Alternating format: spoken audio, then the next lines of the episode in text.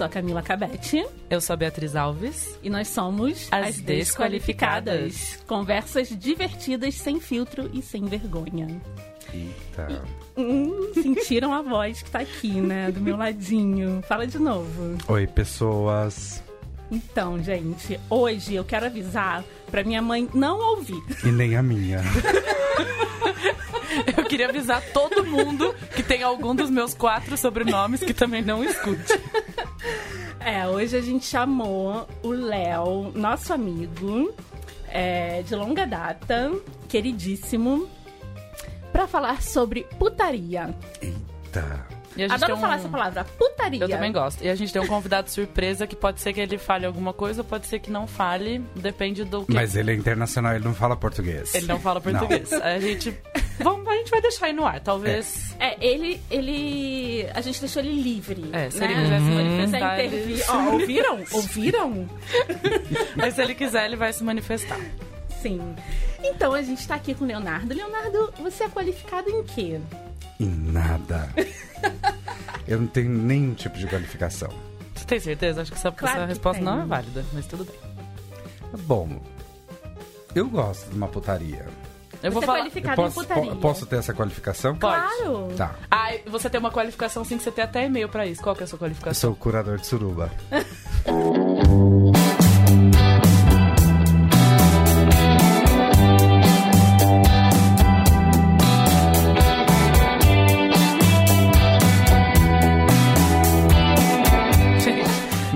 Aquele curador de suruba gourmet que apareceu por aí. Ah, porque apareceu um gourmet? Apareceu um gourmet. Mentira! Não. Roubaram sua ideia. Pois é. O que faria um curador de suruba?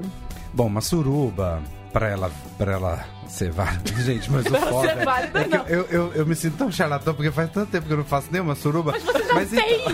Não, mas tudo bem. Porque fica parecendo que é uma prática corrente, mas não é tanto assim. Mas é por isso que precisa um curador, que é difícil pra organizar uma suruba. Não é fácil. Eu não consigo imaginar como seja curar esse evento. Você tem que casar interesses, né? Por exemplo, casar horário, interesses, local, é difícil, né? Uma vez, quando eu tava fazendo aniversário, resolvi que eu ia fazer uma suruba e terceirizei essa curadoria. Falei pra um amigo, na verdade nem era muito amigo, era um conhecido. Falei assim, olha, convida aí uns amigos seus, que eu vou chamar uns amigos meus e a gente faz aquele bem bolado. Gente, foi um fiasco, porque ninguém conversava com ninguém. Tipo, ninguém se encaixava em ninguém. Era aquelas peças de Lego que não Sim. se encaixam uma na outra. Era isso, velho. Eu acho que eu, por exemplo, eu não sou tão organizado quanto a minha amiga virginiana Camila. Mas eu já tô pensando até num formulário, sabe? Aquelas pastinhas, assim, ó. Que você, eu aí, também. Você coloca os seus interesses. Não, Google Drive, gente. Google Sheets. Tipo, você bota tudo lá e compartilha com todo mundo. Ou seja, todo mundo uma coisa sabe bem os seus interesses. Mas se alguém quiser me escrever, pode escrever pro curadordesuruba@gmail.com que eu vou responder. E eu não acreditava que ele tinha esse e-mail até que eu recebi. Oi, Beatriz. Na minha caixa de entrada. Falei, vou guardar esse e-mail. curadordesuruba@gmail.com. Oi, Beatriz. Falei, meu Deus do céu. Mas olha, eu gostaria de fazer muito mais suruba do que eu fiz na vida. Faz tempo que eu não faço nenhuma. E tô com vontade. Vamos fazer uma hoje? Olha. A gente tem 1, 2, 3, 4, 5 pessoas aqui nessa sala. Aí, ó. Mas aí, como você é o curador, você vai ter que dar as dicas aí, o que cada um tem que fazer. O que você vê nessa curadoria? O que você faz pra juntar as pessoas e ter uma suruba equilibrada? Como que faz pra ter o encaixe, Camila? Exatamente. Tem que ter encaixe. Por exemplo. Entendi. Por exemplo, você tem que ter. Você tem que escolher pessoas que têm interesses complementares, vamos dizer assim, né? Se, por exemplo, era uma suruba de meninos. Uhum. Eram só meninos. E aí todos os meninos queriam comer. Quem é que ia dar? É verdade. Aí ia ficar meio complicado. Mas dá pra fazer uma suruba mista, heterossexual e homossexual junta? É bom, eu toparia, eu já fiz uma. Você já fez? Eu já fiz uma, mas daí chegou no meio do caminho, A coisa se separou. Os héteros eram 3 e 3. 3 eram 2 mulheres e um homem hétero e 3 meninos. As 2 meninas e um homem foram pra um quarto e os 3 meninos ficaram no outro. Acabou existe se separando. Essa opção? Acabou, não há limites pra suruba. Justamente. Como assim? Gente, existe. Eu não consigo imaginar. Não tem que ter regras. Sabe? Eu ia falar, você não, fica aqui agora, vai pra ali agora. Agora você... Ah, eu, por exemplo... Você tá agora muito anal, Camila. Relaxa um pouco, gata. Qual seria o meu papel na suruba? Eu só ia... O povo ia mandar em mim. Você ia trazer os drinks, velho. Eu ia trazer os drinks. Ia falar, você vai... Bia, faz isso. Eu ia falar, tá bom. Eu não ia querer ficar organizando o trem, não. Já organizo muita coisa na minha vida. Mas tudo bem. Ai, gente, eu adoro essa palavra suruba. Todos meus amigos gringos amam essa palavra. Suruba. Eles falam, nossa, é gostosa de falar, né? Suruba. Eu acho boa essa palavra também. Você sabe a origem dessa palavra? Será que existe? Não sei, bem. Não sei. Você pode procurar depois, que eu fiquei interessada agora. É. Mas acho que nossa convidada tem uma informação importante sobre esse assunto. Convidada, por favor. Convidada é anônima. Convidada anônima. Convidada Mas anônima. Ela fala italiano, porque ela é italiana. Suruba é uma palavra que vem do Tupi-Guarani. Significa, assim, muita gente fazendo muita coisa que não pode ser feita. Claro que pode. Claro que pode. Então, por exemplo, a gente vai falar, lá na Bienal, o que esse povo tá fazendo esse monte de suruba? Porque é um monte de gente fazendo. Eu vou começar a usar isso em outros contextos também, que não sexuais, eu acho. Eu acho interessante. Mas, por exemplo, como é que acontece? Eu chego, bato na sua porta e falo, oi, eu vim pro meu suruba. Não, isso é uma pergunta muito importante, porque é a coisa que eu mais pergunto pra ele quando eu tenho curiosidade de saber das coisas, porque o mundo dos aplicativos... Ontem eu tava assistindo a final do RuPaul, e aí eles perguntaram, como pra drag queen lá, como você conheceu seu namorado? E aí ela falou... eu conheci... Era da nona, né? Eu conheci na Igreja Batista. Eu sou batista desde criança. E você falou pra mim, eu acredito, né? Eu não tenho... Não consigo, não tenho desconfiômetro. Falei, olha, que legal, Igreja Batista. Aí depois deu um tempo ela... Mais conhecido como aplicativos de encontro gays. Eu, tá. Eu falei, verdade, né? Aí eu comecei a pensar nos aplicativos. Porque aplicativo hétero é um porre, né? Misericórdia, não sei porque que eu insisto em aplicativo hétero, que é um porre. Todas as minhas amigas reclamam muito. Não, é insuportável. Parece que eu tô fazendo entrevista de trabalho toda vez, sabe? Entrevista de trabalho insuportável. Aí sabe quando uma pessoa no aplicativo começa a me fazer muita pergunta, sabe o que eu respondo? Que? Eu pergunto assim, e você, trabalha no IBGE? Vou usar essa. E eu, na verdade, a última pessoa que conversou comigo começou assim: eu preciso saber 3 coisas. Número 1, você é casada? Número 2, você tem filhos? Número 3, onde você mora? Oi? Eu fiquei tipo olhando... Não perguntou quantas geladeiras, micro-ondas e banheiros você não tinha na sua casa. Como é a sua renda familiar? Falei, não, gente, não tem tempo pra isso, não. E agora, os aplicativos gays é um universo maravilhoso. O tempo inteiro eu fico pedindo pra olhar e fico só passando vontade, porque as conversas são todas muito interessantes e tudo acontece de uma forma muito fluida, né? Não, nosso convidado tá falando misterioso, que não. Ele tá dizendo que não é assim. Mas, convidado, se você só balançar o dedinho, nosso ouvinte não vai ouvir. Não tem ouvir. Tem que falar. Tem que falar. Discordo que tem todo um roteiro chatíssimo também. É? Tem. Mas tem uma direção, tem uma certa... Sempre uma direção. Primeira pergunta, é ativo ou passivo? A partir daí vem outras perguntas. Mas vocês têm algum problema com quem já vai direto nessa pergunta? Eu tenho um pouco. Porque delimita sei lá, fronteiras, né? Eu não sei. Eu acho que existem tantas formas de se abordar uma pessoa, né? Se você começa a conversar perguntar isso, eu acho... Ok. Primeiro que está escrito no meu perfil. Sim. Então, mas isso é uma coisa muito interessante também dos aplicativos gays, que tem muito mais coisa pra preencher. Sim. Tem uns negócios que você pode ticar sim ou não lá, que dá um agilizo na vida, mano. Eu acho que a possibilidade... tivesse isso nos héteros também. Mas a possibilidade de match é muito maior, eu acho. Porque dificilmente você vai perguntar pra uma menina se ela é ativa, né? Não, mas ela pode ser, ué, porque não? Na verdade, assim, eu gostaria que tivesse um pouco mais de informação pras pessoas. Você queria mais metadados. Eu queria mais metadados. Eu acho metadado fundamental. Não, porque, óbvio, isso é uma coisa muito óbvia. Quanto mais informação você tem, mais metadado, mais fácil de cruzar, né? Mas eu vi aqui, olha, mas o importante é cruzar, né? O importante é cruzar. Mas o gay são 3 perguntas básicas. Mas é difícil cruzar no aplicativo hétero, eu vou te contar, viu? É bem difícil cruzar. É ativo ou passivo? Quanto mede? Quanto mede o quê? A tua altura normal ou... Não, a altura de pênis.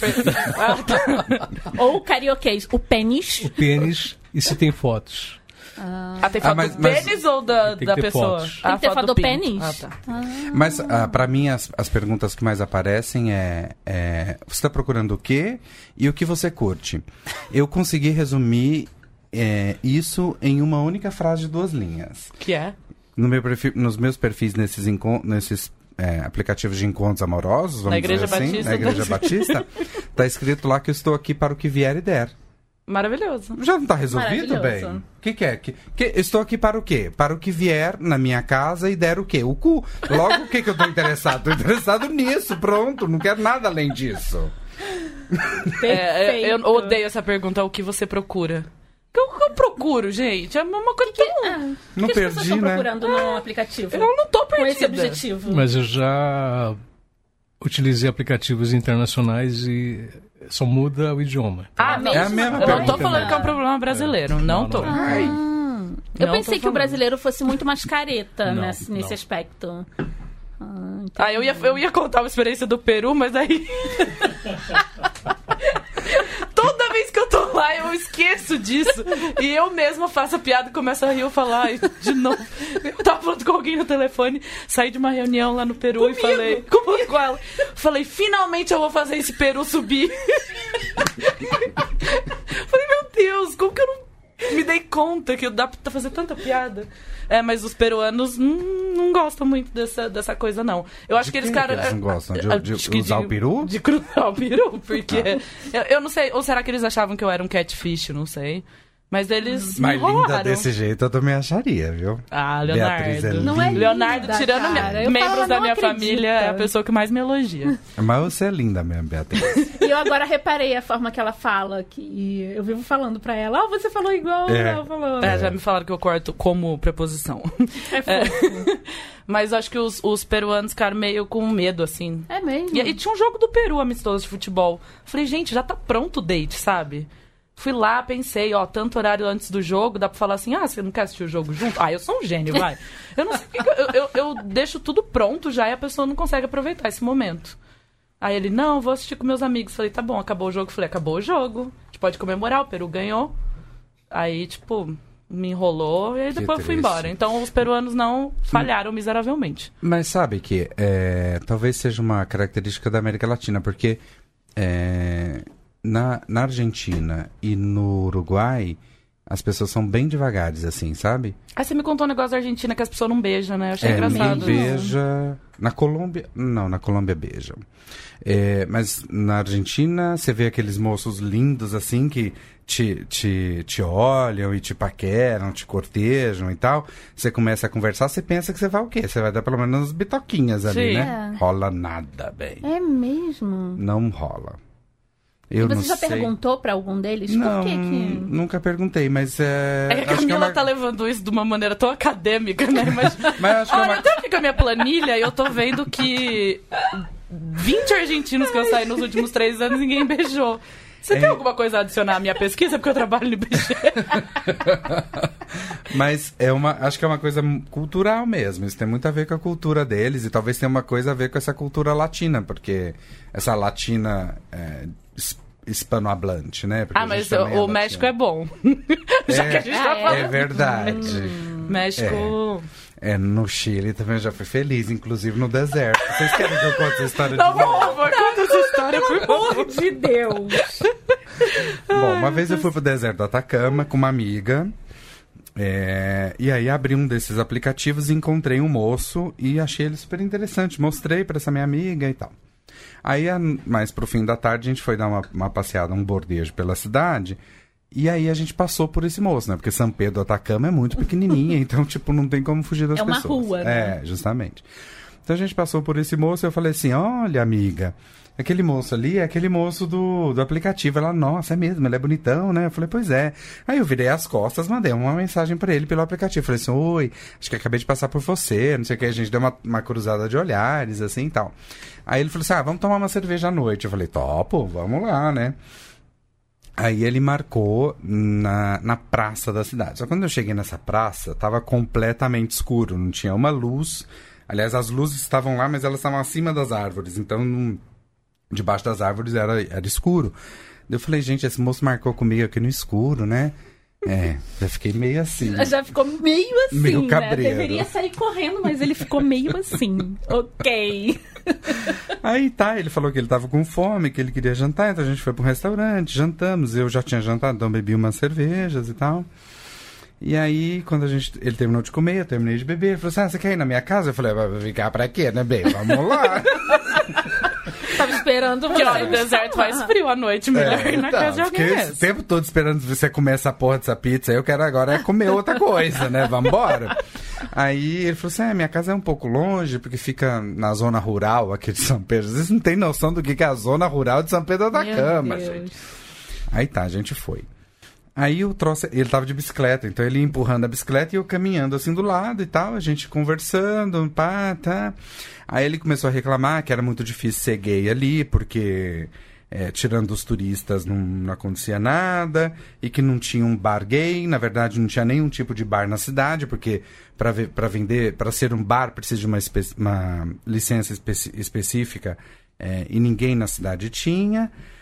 Só os restaurantes, mas enfim, restaurante é mais caro, não sei o que e tal. Daí eu falei, então a saída que a gente encontra aqui, os gays, é fazer festinhas em casa. E ele disse, né? Na minha casa mesmo eu faço eu fiz diversas. Só que tem uns 3 meses, ele me dizendo, né? Tem uns 3 meses que aconteceu um episódio aqui na cidade e ninguém nunca mais fez festa. Eu falei, mas que episódio que é? Aí ele pega e conta que tinha um guia de turismo na cidade que foi numa dessas festas e desapareceu e ninguém faz ideia de onde está. Ninguém nunca achou o corpo, ninguém nunca pediu resgate, simplesmente a pessoa desapareceu numa dessas festas. Então, sempre que reunia muita gente na casa de alguém, começava a ter som e ter bebida, não sei o quê, a polícia chegava. Então eles pararam de fazer essas festas. Isso tudo ele me contando, a gente já estava fora da cidade, não tinha uma luz elétrica no lugar. Não tinha uma alma. Não tinha uma alma, era assim, no meio do deserto, não tinha casa, não tinha nada, era a gente caminhando no deserto. E eu pensava assim, puta merda, o que eu tô fazendo aqui? Chegou minha hora. E aí eu ficava pensando, gente, se eu sair correndo, ele tá de bicicleta, ele vai me alcançar. O que eu posso falar? Depois uma amiga falou assim, você devia ter falado que você estava com diarreia. Pois é, podia ter dito, mas não me ocorreu dizer isso. É uma ótima desculpa. Pois é, eu sei que eu fui caminhando com ele no deserto e pensando assim, bom, eu já vivi bastante, comecei a lembrar do monte de coisa que eu já tinha feito. Falei, bom, já posso morrer, eu teria escrito no seu epitáfio, morreu por ter tesão demais. Eu falei, vambora, né? Tá, o que é uma ferida na bunda do leproso? Vamos lá. Aí foi. E aí a gente chegou na casa dele, a casa era muito estranha, Camila, a casa era muito diferente, assim. Porque eu tinha entrado, eu tava hospedado no Airbnb, então eu sabia como é que era nas casas do deserto, né? A casa dele, por fora, era uma casa do deserto, só que por dentro era um galpão de metalon, que é aquela telha de metal. De metal, né? Estruturas de metal, era uma casa muito diferente das que eu tinha visto no deserto, embora a fachada fosse igual a todas. E tinha 8 portas, eu tive a capacidade de contar, tinha 8 portinhas, todas as 8 portinhas fechadas. Eu já escutei essa história tantas vezes, mas assim, é um filme na minha cabeça, eu tenho gravado, tem uma parte do meu cérebro que tem essa história, e eu fico imaginando assim, as 8, na minha cabeça as portinhas são redondinhas assim, não, ó. Elas eram quadradas mesmo. Na minha cabeça também, na minha, eu penso de meio de castelo, assim, não. Ó, as 8 portinhas. Parece o quê? Uma caverna, né? Eu imagino tipo meio que castelo mal assombrado, eu acho. A gente sempre pensa em portas de castelo quando a gente tá com medo. Aí eu sei que eram essas 8 portas, todas fechadas, e aí quando ele entrava dentro de um desses quartos, ele entrava, abria a porta, entrava, e eu na sala, ele fechava a porta. Atrás dele, e aí ele saía, abria a porta, saía e fechava a porta de novo. Então eu não vi o que tinha nesses quartos. Eu jurei, na minha cabeça, na minha fantasia, que aquilo ali eram 8 cativeiros. Sim. E um deles era pra mim, né, velho? Aí ele vira pra mim e fala assim, você quer tomar um pisco? Daí eu falei, claro, porque, né, já que eu vou morrer, mas eu morri sem dor, né? Aí ele colocou assim, metade de um copo um copo baixo, assim, de uísque, metade desse copo ele encheu com pisco, eu peguei e comecei a beber. Ele falou assim, mas você vai beber puro? Eu falei, claro que vou. Quase entornou de medo, né? Justamente, já eu entornei e pedi outro, inclusive. Aí, e tava muito... Deserto faz muito frio à noite. Tava, sei lá, 3 graus, talvez. E pra chegar lá, eu tava de casaco. Quando eu cheguei na casa, como a gente tinha caminhado, e era uma caminhada longa, eu calculo que a gente deve ter caminhado uns 30, 40 minutos. Nossa, já tinha desistido no minuto 2. Misericórdia. Daí eu cheguei e tirei o casaco. Então eu tava só de camiseta. Daí ele falou assim, ah, vem cá que eu quero te mostrar aqui fora. Ele abriu a porta e eu só de camiseta. E aí eu vi várias valas no chão. Eu falei, ah, fudeu, bicho, fudeu. Aí eu pensei na minha mãe, nos meus irmãos, no meu pai, nos meus amigos. Em mim? Em você, a convidada internacional. Grazie. Prego. Aí eu ficava pensando assim, putz, mas eu acho que eu já vivi o bastante. Vamos aí ver. Enfim, eu tenho uma vibe suicida forte em mim mesmo, eu confesso. Morte é um troço que me chama a atenção. Aí fui. E aí a gente parou assim do lado de um galpãozinho que tinha no meio do nada, e aí eu vi que aquelas valas eram canais de irrigação. Eu dei uma suspirada assim, mas ao mesmo tempo eu fiquei super atento, porque eu pensei, bom, se esse cara, como é que fala? O guia desapareceu, e se ele tá aqui, se ele tá morto, vai feder. Deu uma fungada assim, não senti cheiro de nada, eu falei, bom... pode ser que ele esteja vivo, né? Então deixa eu fazer silêncio pra ver se... Ele grita! Pra ver se ele grita, se ele encosta em alguma coisa, num balde, esse balde cai, nossa, faz algum barulho. Muito achando que era um filme, né? E nisso o boy o quê? Fazendo o quê? Ajoelhando e abrindo as minhas calças, né? E você com a cabeça onde, né? E a minha cabeça... No defunto! Mas, gente, não tinha nada que fizesse esse pau subir, eu preciso dizer. Uai, a morte bateram nas suas 8 portas, gente? Sem a pensar em ficar com o pau duro, que jeito. Aí eu falei pra ele assim, ah, tá meio frio aqui, né? Vamos entrar. Porque realmente tava frio, eu tava só de camiseta, daí a gente entrou. E aí a gente foi pra dentro de um desses quartinhos que, de novo, ele abriu a porta, nós entramos, ele pegou umas almofadas que estavam em cima da cama, colocou na janela, daí eu falei, ah, fudeu, gente. Eu quase que eu falei assim, vamos voltar lá na cozinha pra você me dar mais um pisco, porque eu acho que eu preciso piscar um pouquinho mais. Enfim, por fim a gente acabou transando, foi gostoso. Nada me aconteceu. Ele queria voltar me acompanhando até a cidade. Eu falei, jamais, né? Fica tranquila aí na sua casa. Fica a sua bicicleta que eu vou sozinho. O time que tá ganhando, né? Não, se mexe. Eu também tipo, não morri até agora. E o tempo inteiro eu ficava pensando assim, pô, não vai me acontecer nada. Porque, afinal de contas, eu disse pra ele que eu tô com uma amiga, que essa amiga o encontrou, viu ele também quando eu encontrei. Essa amiga sabe a cara dele. E aí eu comentei isso com uma amiga nossa, uma amiga de todo mundo aqui, a Cássia. E ela falou assim, mas é tão tolinho, né, Léo? Porque ele te matava, depois ia lá matar sua amiga. Exatamente! Porque a Cássia lê muito livro de serial killer, daí acho que ela pensou nisso. Ela é especialista em livros desse mas, gênero. Ó, esse medo que você teve... Mas fato é que eu tô vivo ainda. Você tá vivo. Por enquanto. Esse medo que você teve aí é, tipo, 100% das vezes que eu vou encontrar alguém que eu não conheço, eu penso nisso. Eu acho que toda mulher passa. Aí eu penso, será que eu aviso alguém? Aí, mas por exemplo, avisa, que nem eu fiz com o Rosana. Eu tenho uma técnica. Ah, eu falei o nome da amiga. Tenho duas técnicas, na verdade.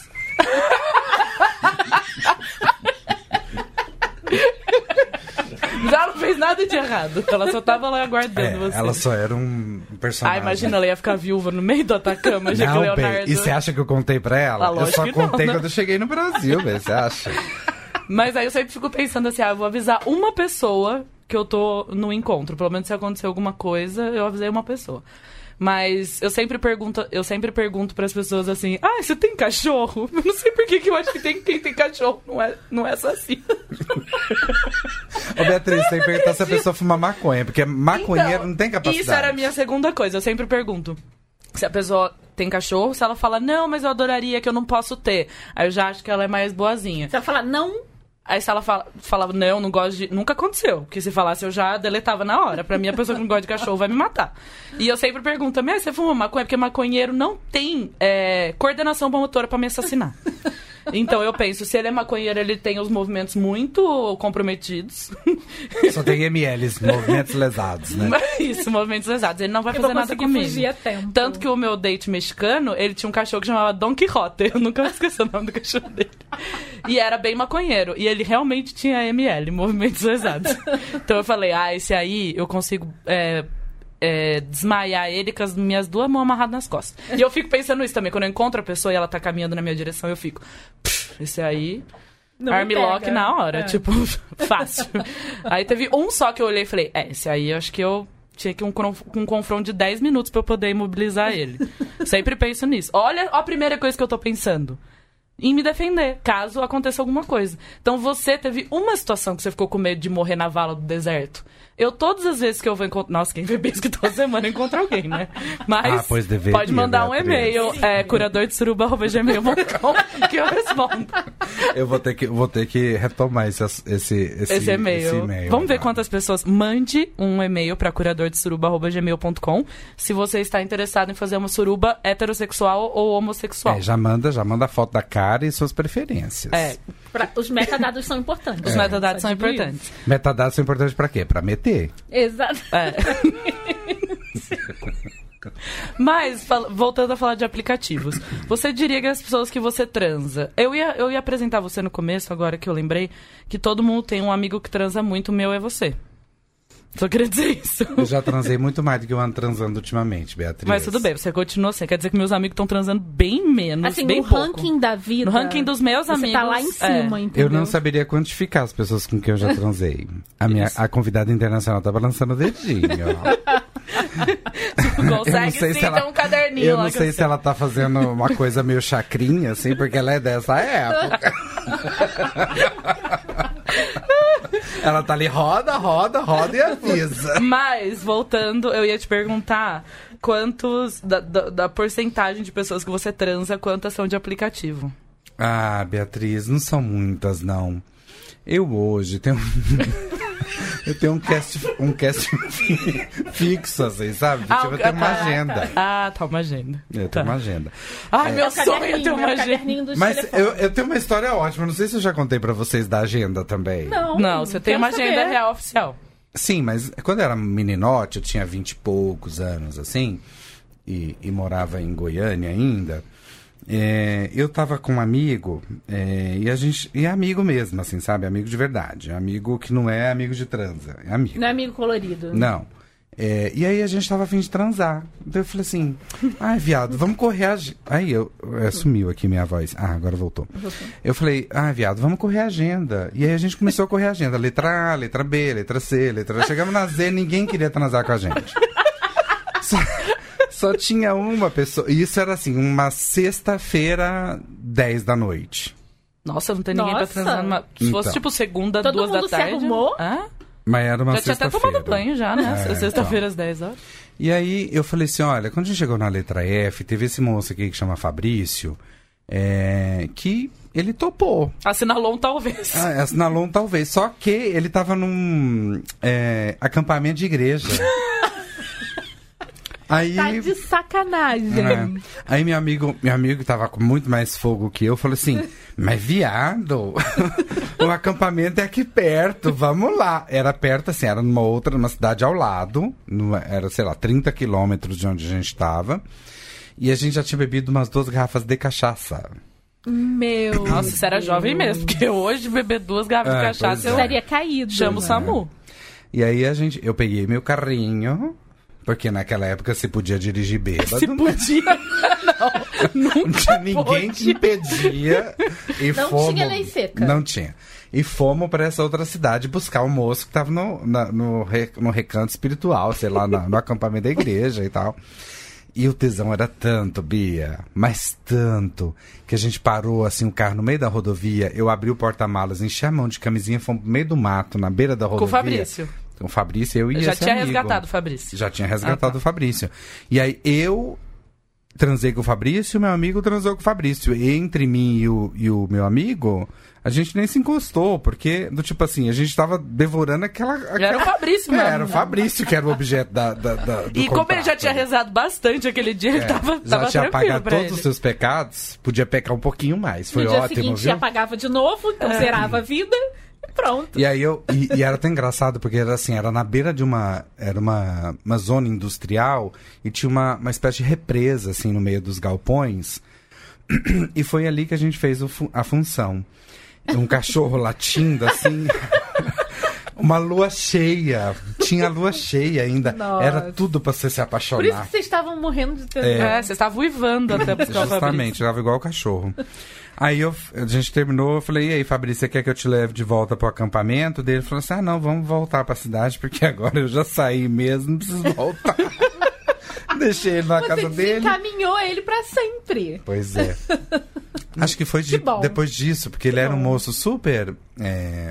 Ele era assumido ou ele era no armário? Não, eu não sei se ele era do armário, não sei. Mas ele era um moço meio tacanha, assim, no sentido de estar lá no interior do Brasil e tá tudo bem, não sei o quê. E depois disso, eu preciso dizer que o moço, deslanchou na vida. Olha, foi bom pra ele. Você tem alguma coisa, hoje ele tá morando no Rio de Janeiro, bem. Você tem alguma coisa. Uma vez que eu fui pro Rio de Janeiro, encontrei com ele, inclusive. Foi ótimo. Então, você é muito bom nisso, né? Esse seu caderninho... Ele funciona bem, por isso que você tem um cast fixo. Eu acho que eu tenho muita dificuldade de fazer isso. Cast fixo? Lembrei do Vanessal. Tem um cast fixo, isso. Um cast, eu quis dizer. Ah, tá bom. E eu acho que eu tenho dificuldade de ter esse caderno, eu acho. Acho que eu deveria investir no caderno, na agenda. A nossa convidada, por exemplo, ela descarta Eu também, você descarta, convidado? Eu descarto. Você tem que falar no microfone, balançar o dedinho não vale.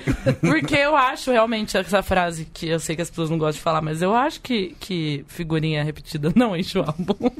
Ah, então, mas quando a figurinha é boa de serviço... Mas é que talvez as minhas figurinhas, tudo aquela repetida de quem nem foi convocado pra Copa. Ah.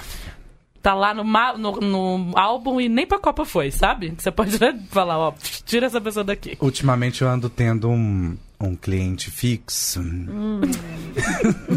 Que a gente anda fazendo umas coisas bem interessantes, assim, sabe? Então conta! Desculpa, eu quero pedir desculpa, eu só tô trazendo informação ruim, falando minhas experiências horríveis. Ainda bem que você veio aqui, porque não tá bom, não. Mas então, esse menino... Eu sou igual ao marido da Rochelle, tenho 2 empregos. Então eu trabalho de manhã num lugar, de manhã à tarde num lugar, e à noite eu trabalho no outro. E aí eu saio desse outro trabalho, em geral, muito tarde, assim, sei lá, 10 horas, 10 e meia, eu tô chegando em casa. Então eu tô cansado e tal. E sempre tarde, né? Eu saio de casa às 7h30, tô chegando em casa às 10h30, tô cansado, enfim. Mas com esse moço, como ele já tá assim... Como ele não tem 2 empregos? Ele não tem 2 empregos e assim, já é de casa. Daí eu deixo a chavezinha lá na portaria, falo assim, fulano vai subir aí, deixa ele subir. Ele sobe e fica me esperando descascadinho, Beatriz. O que é descascadinho? Ah, descascado, sem roupa, assim, tá. Todo aberto, assim, todo pronto. Você já combina com ele antes? Já combino tudo. A gente já deixa tudo combinadinho. Em geral, deixo ali umas coisinhas escritas e tal. Ele também me escreve algumas coisinhas. Umas instruções. E a gente chega, a gente não se fala. A gente vai direto pro fight. E depois que os dois gozam, a gente senta e conversa, porque a gente tem assunto. Daí a gente conversa, assim, até bem tarde. Gente, eu acho muito maravilhoso isso, sabia? Gente, incrível. Mas daí fica uma coisa meio fetichenta, assim, sabe? Do tipo, de parecer um sexo anônimo, só que não é anônimo. Eu sei quem é, sei onde mora, o que faz, conheço, converso.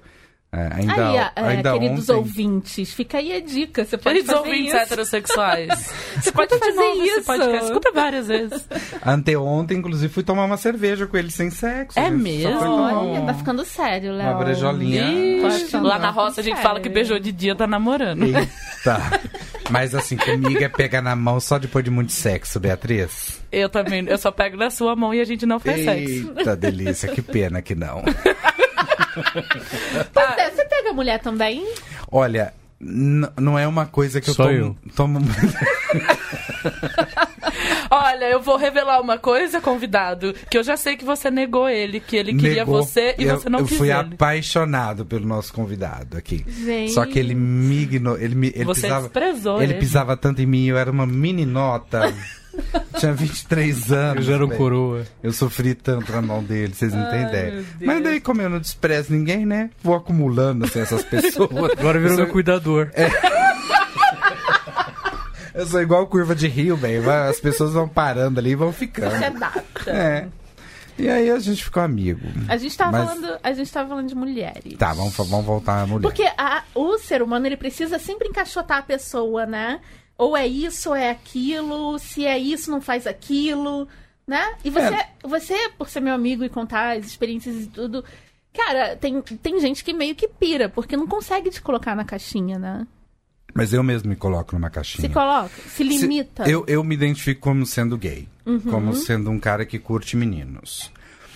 Mas assim, se eu tô aqui... relaxadão, assim... E aí começa a conversar com uma menina e ela também fica relaxadona e pinta um clima... Por que não? Mas assim, eu até te perguntei recentemente se você olha as pessoas na rua e sente tesão por mulher, mas aí você disse que geralmente não. Não é uma coisa assim que é espontânea, entendeu? Eu preciso de ter um estímulo e se rola esse estímulo, e é um estímulo que eu não busco, mas enfim, às vezes acontece, e aí vem... Vamos lá. Mas olha, eu às vezes sinto falta, porque eu gosto de uma xoxota. É mesmo? Eu gosto. Geralmente não gostam, né? Quem se identifica como homossexual e na comunidade gay não gosta, né? Não gosta nem de pensar. É, fala que tem nojo. Eu gosto e gosto da textura, gosto mesmo do gosto. Mesmo? É, gosto. Curioso. E não digo isso de posar de bonzão, assim. Uhum. Eu gosto, ponto. Só que não é uma coisa que eu acordo de manhã e penso assim, dou aquela espreguiçada e penso, gente, uma xoxota hoje. Não penso. Eu também não. O convidado também não. O convidado tava ali, ele só balança o dedinho, assim, apontando pra baixo. Mas eu gosto. E assim, é muito pouco frequente isso acontecer. Nos últimos 15 anos, que tem o tempo que eu moro aqui em São Paulo, aconteceu 2 vezes. Nossa, mas então, com só mulher e com casal. Uma vez só com mulher e uma vez com um casal. Entendi. Um casal hétero. Um casal de menino e menina. Nosso convidado quase tá se acabando aqui, acho que ele riu porque, como é que é o casal hétero? Mas enfim, foi isso. O casal hétero que eu digo que se considera hétero. Sim, socialmente... na verdade, eu tive uma discussão também com uma... A discussão, não, uma conversa, na verdade. Que ela tá muito feliz que ela se descobriu bi... E aí ela tá, tipo, saltitante. Ela é uma bi-saltitante agora. Porque ela abriu a gama de possibilidades da vida, sério, né? Você poder transar com um porcentagem maior de pessoas deve ser bem interessante. É mesmo. E aí ela tava contando pra mim que ela tava muito feliz. E ela tava falando sobre isso. E ela... porque eu fico muito puta que, tipo, toda mulher fala que tem nojo de... Eu não gosto de falar essa palavra que você usou, xoxota. Mas xoxota é tão bom de falar, gente. E aí ela tava... Ela começou, então eu vou te dar vários cenários. Aí um cenário que ela me deu. Então você olha uma pessoa, você fica atraído por ela, tipo, é um homem, bonito, não sei o quê, você gosta do cheiro da pessoa, tal. Aí na hora que você vai tirar a roupa, você vê que na verdade é um homem trans, não operado, e tem lá uma xoxota. Você vai sair com a pessoa ou não? Eu falei, olha, eu não tô em pânico de responder essa sua pergunta, eu estou respondendo o que você tá... Você tá dizendo que esse é o cenário bom pra você. Pegar, você tá doido. Nossa, pra pegar um homem. Né?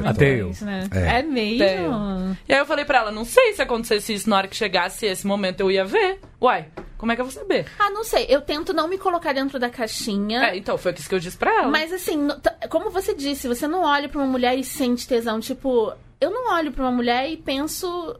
em sexo, entendeu? Eu não gosto de falar que nunca e também me limitar. Eu só penso em chamar ela pro meu exército que vai matar todos os homens heterossexuais. Mata eu não, Beatriz. Não, homem heterossexuais. Vou matar. Mas Deus, você vai fazer o quê, Bia? Então, isso é um problema. Eita, não pode matar os moços, pois não. É porque... Você tem que educar os moços. Mas é difícil, eles não prestam atenção. É difícil mesmo, homem é difícil mesmo, pronto, disse.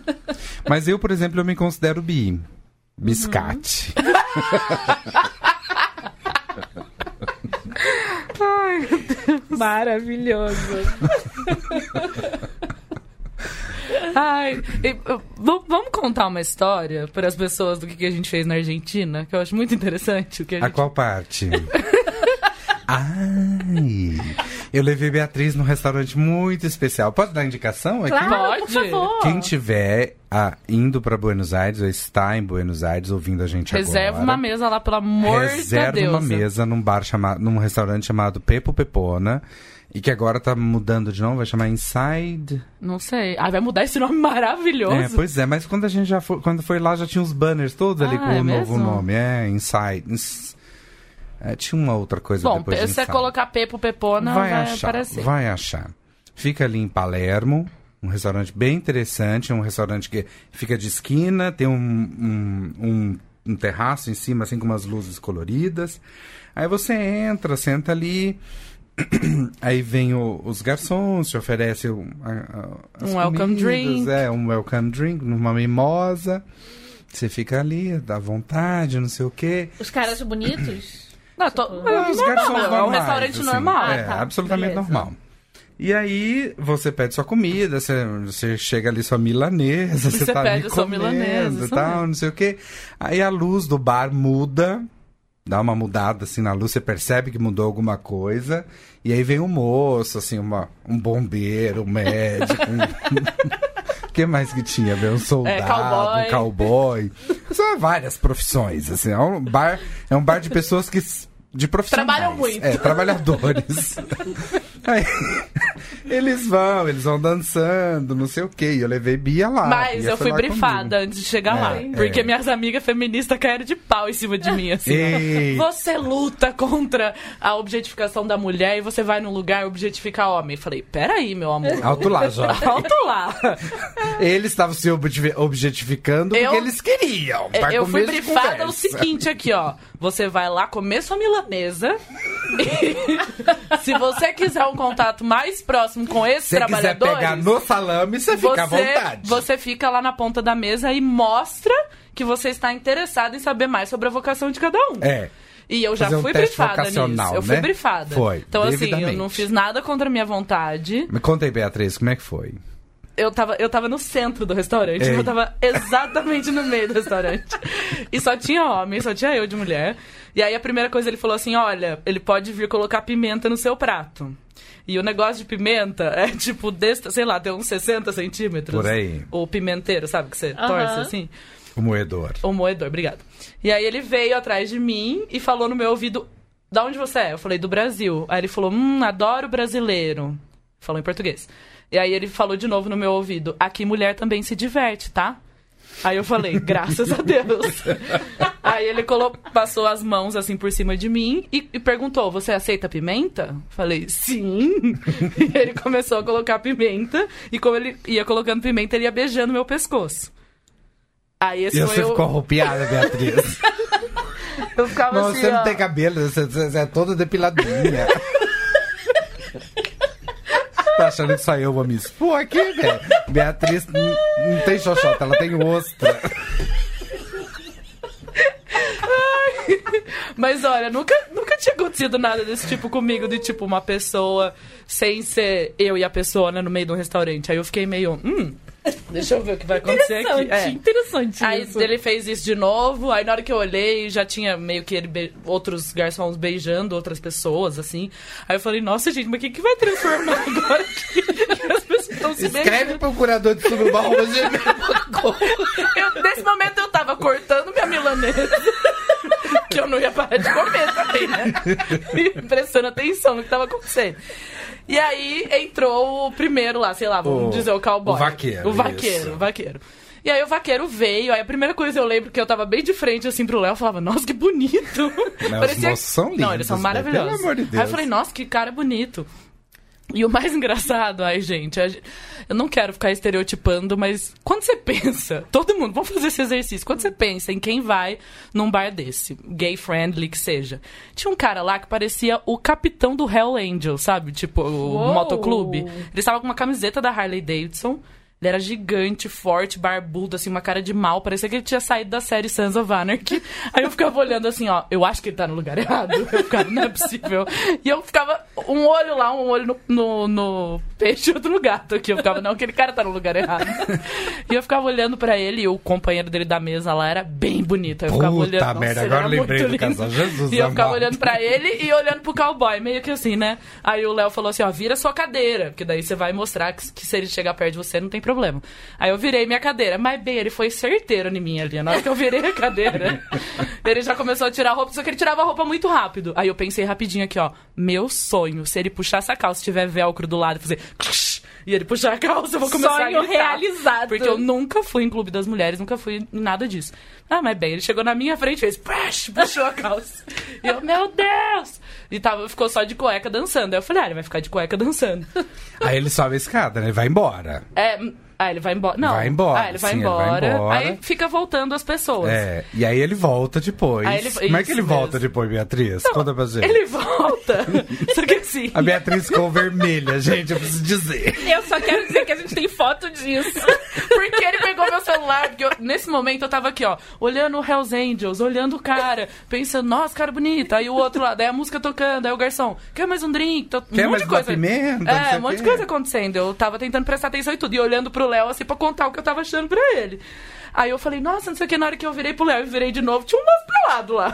Tipo, pá. Só o moço pelado, não tinha mais nada, assim, nenhum atributo pra você falar do moço pelado. O que você quer que eu fale? Ele tava pelado, como é que eu posso dizer assim?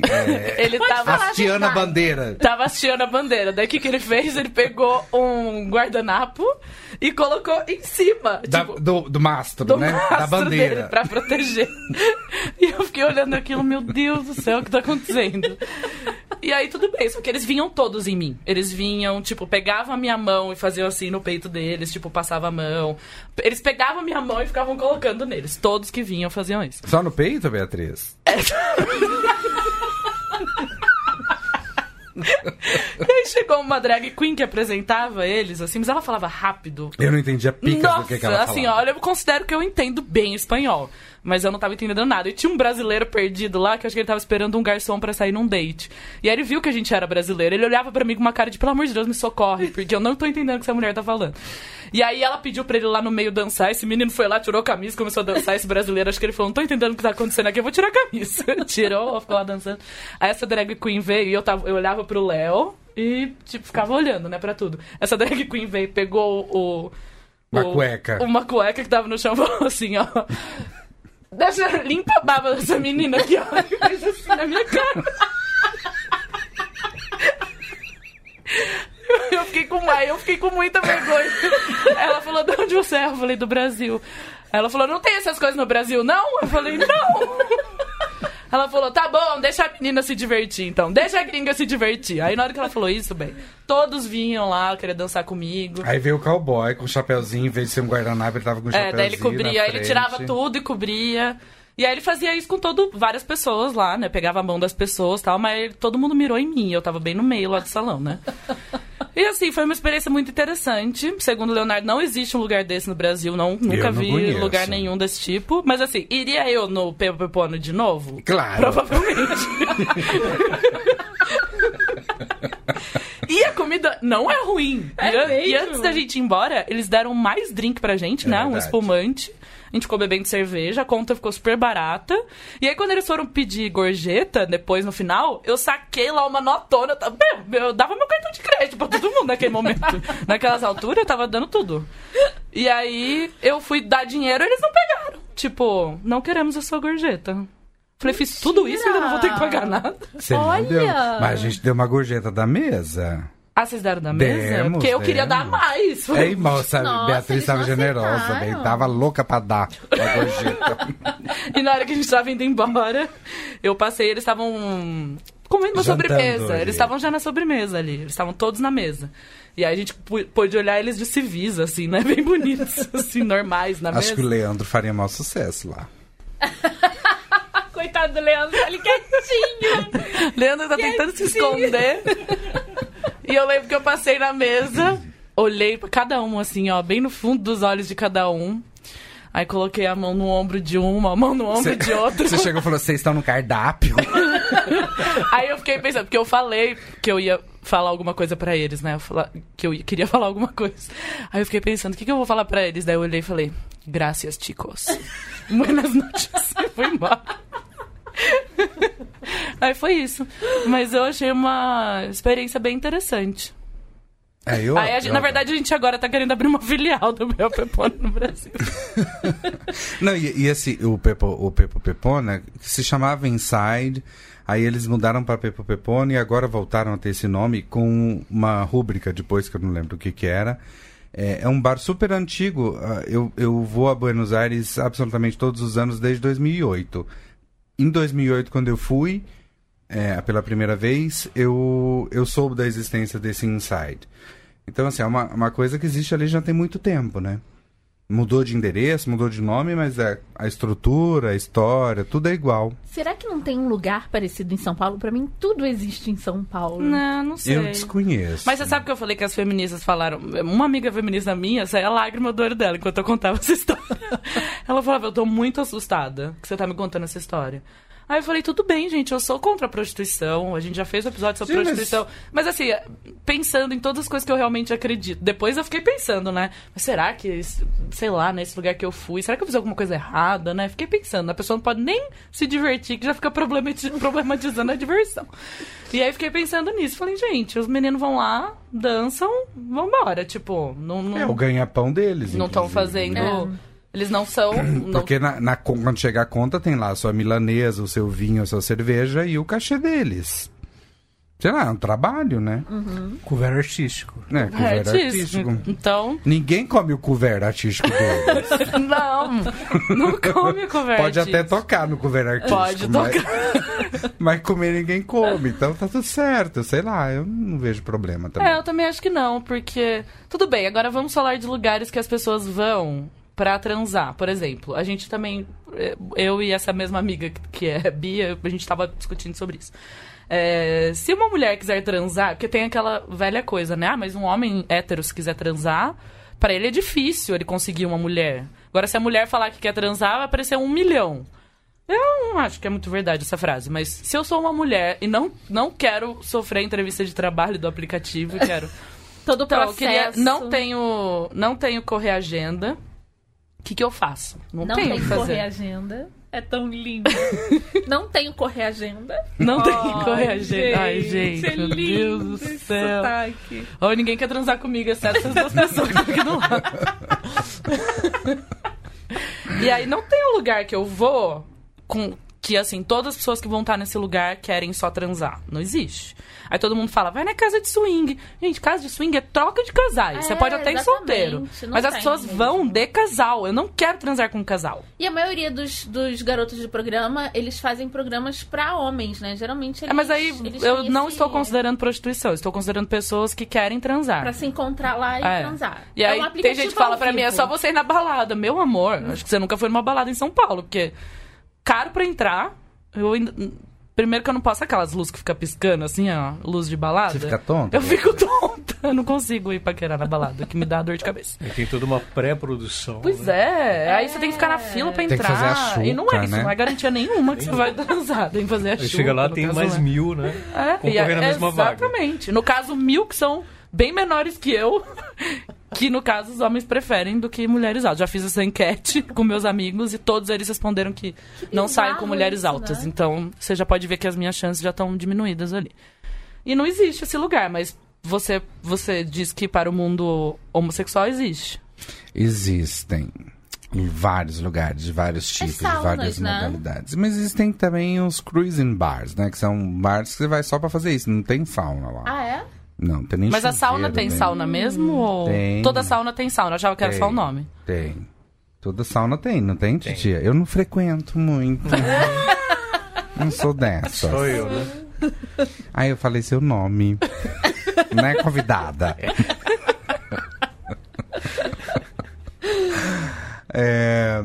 Mas enfim, existem lugares, em São Paulo tem vários, assim, pra meninos.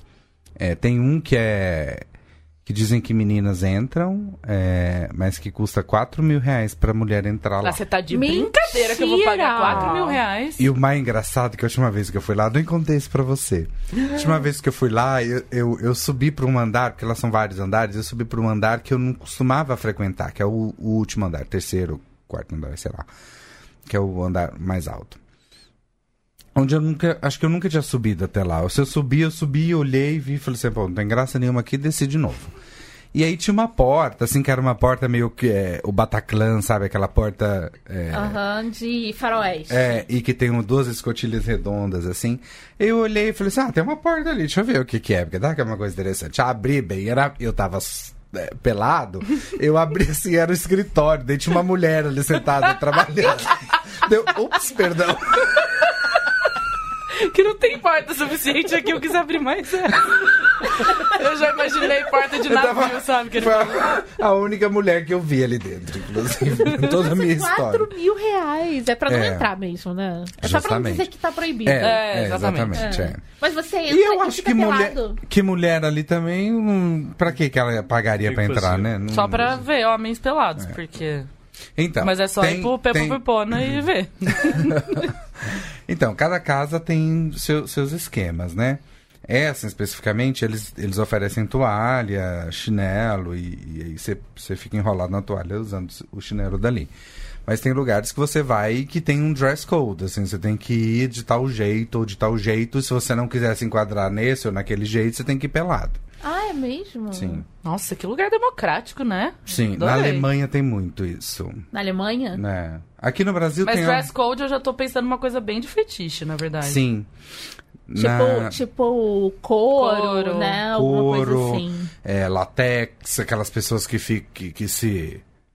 parece que se embalam a vácuo, né? Para ir para os lugares. Minha amiga foi, acho que um em Berlim, que é bem conhecido para escrever... Ela é jornalista, para escrever uma matéria. Melhor trabalho do mundo, não é mesmo? E ela teve que ir umas 5 vezes, porque ela não conseguia entrar com o dress code dela. Ela falava, nossa, tipo, vou colocar uma saia justa de couro, não sei o quê, uma máscara. Eles falavam, pode voltar. Tipo, não tá adequado ainda. Aí ela teve que ir em um monte de sex shop e conseguir encontrar uma roupa para ela ir... Porque eles negavam pra ela entrar, então ela precisou ir. E você sabe que a primeiríssima vez na minha vida que eu fui numa balada gay foi aqui em São Paulo. Eu ainda morava em Goiânia, mas foi aqui em São Paulo.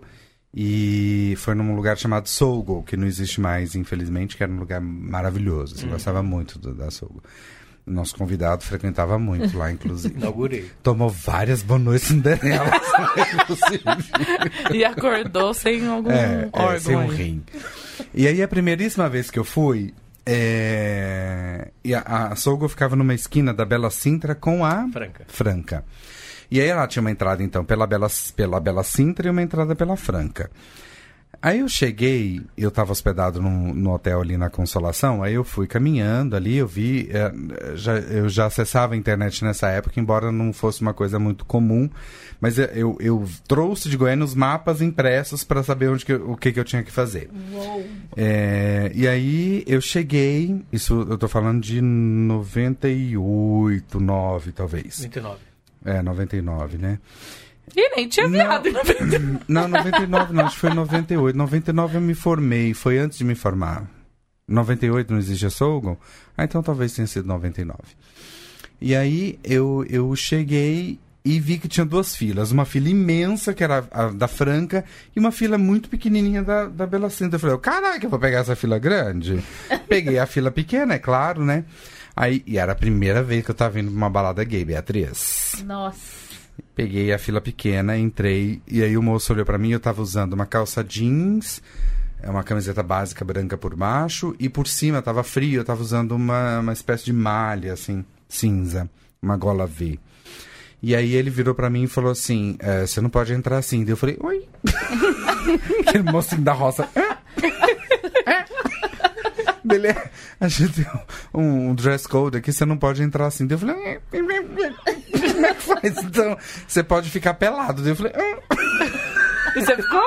Aí eu tirei a malha, e quando eu tirei a malha, eu tava de camiseta branca por baixo. E ele falou assim, não, assim você pode entrar, de camiseta básica e jeans você pode entrar. Porque tem uma linha do fetiche que vai por aí, né? Ah, tá. Então, como eu tava de calça jeans e camiseta branca, básica, eu podia entrar. Senão eu teria que tirar a camisa. Não é que eu tinha que ficar pelado. Podia ficar de calça jeans, mas sem camisa. Entendi. E aí eu fui, deixei, então, essa malha na chapelaria. E aí, quando eu coloquei o pezinho, assim, na escada, veio um moço, que era um segurança, que ele devia ter uns 2 metros de altura. E ele me deu, assim, 2 camisinhas e um gel. E eu falei... Pra que é isso? Moço inocente, né? Eu falei, pra que é isso?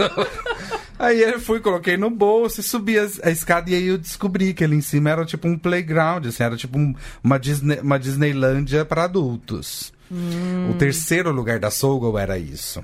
Então, eu senti o primeiro lugar, o primeiro andar, que era o... Eu falei terceiro lugar, né? Terceiro andar. O primeiro andar era um bar, o segundo era uma pista de dança, também com um bar, e o terceiro era essa Disneylândia, onde tudo podia acontecer.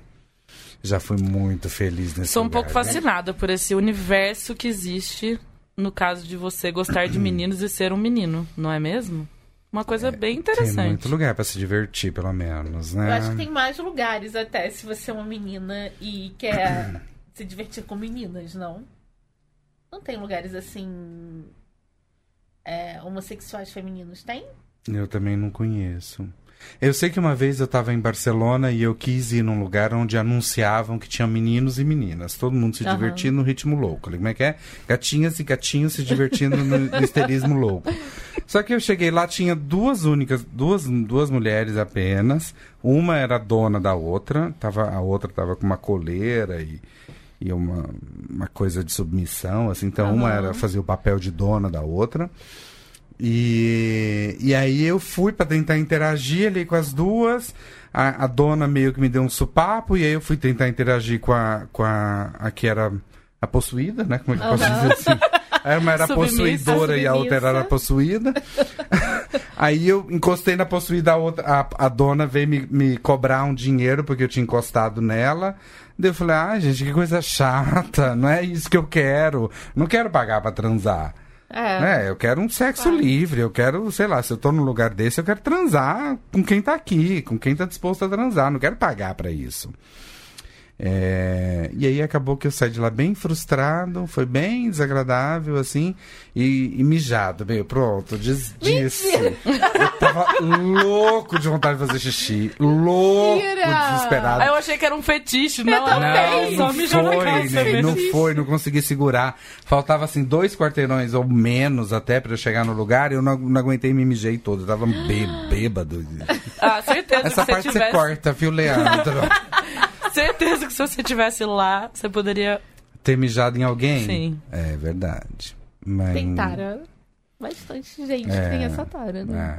Uma vez eu fui num lugar em Berlim, que é um lugar super conhecido, tem aquele Berheim, né? Que é uma das baladas eletrônicas mais conhecidas do mundo. E no subsolo daquele lugar ali tem um lugar chamado Lab Oratory. E aí eu fui nesse lugar... E ali você não tinha outro jeito de mijar que não fosse na cara de alguém. Eu não acredito. Não tinha outra opção, gente, senão essa.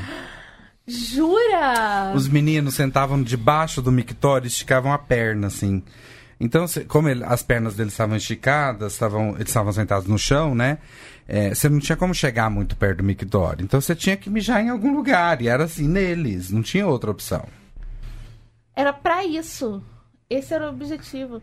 Gente, o ser humano realmente tem coisas que eu nunca vou conseguir atingir. Fetiches são umas coisas bem, bem loucas, né? Nesse lugar eu vi uma das cenas mais... eu diria chocante, mas enfim, eu fiquei meio chocado, mas enfim, a pessoa que tava lá não tava se sentindo chocada de forma alguma. Ninguém tava incomodado. Ela tava só você que tava chocado. Pois é. Era um cara que era o único cara mais velho que eu tô falando, era uns 60, 70 anos, um senhor já. Ele se postou dentro da lata de lixo. Lata de lixo é mal de dizer, que na verdade era uma banheira vitoriana, assim, onde as pessoas jogavam lixo. Então ele sentou ali dentro dessa banheira, ficou ali sentado, e quando eu passei por ele, ele já estava coberto de papel higiênico e de toda sorte de papel toalha, essas coisas.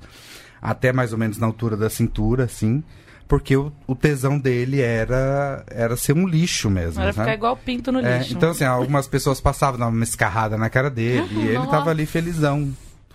Cara, é um lugar pra realizar todos os seus fetiches. Não importa o quê. E deve ter muita gente que vai lá também só pra ver qual é que é. Eu precisava ver esse negócio, gente. Porque... Então, você sabe que eu fui a Berlim 2 vezes. Não sei, a primeira se vez. Onda. Então você pode ir embora, se tem uma chance que é fácil, você vira as costas e vai embora. Exatamente. Eu fui a Berlim 2 vezes. A primeira vez que eu fui, por muito uma sorte do acaso, assim, encontrei um amigo meu, que é amigo há muitos anos mesmo, assim, mais de 20 anos que é meu amigo. Eu encontrei com ele e eu tava nos planos de ir nesse lugar no dia seguinte. E aí encontrei com ele por acaso em Berlim e falei, puta merda, que coisa incrível, né? E aí, enfim, acabei que a gente foi fazer outros programas e eu fiquei meio sem graça de chamar ele para ir nesse lugar e não fui.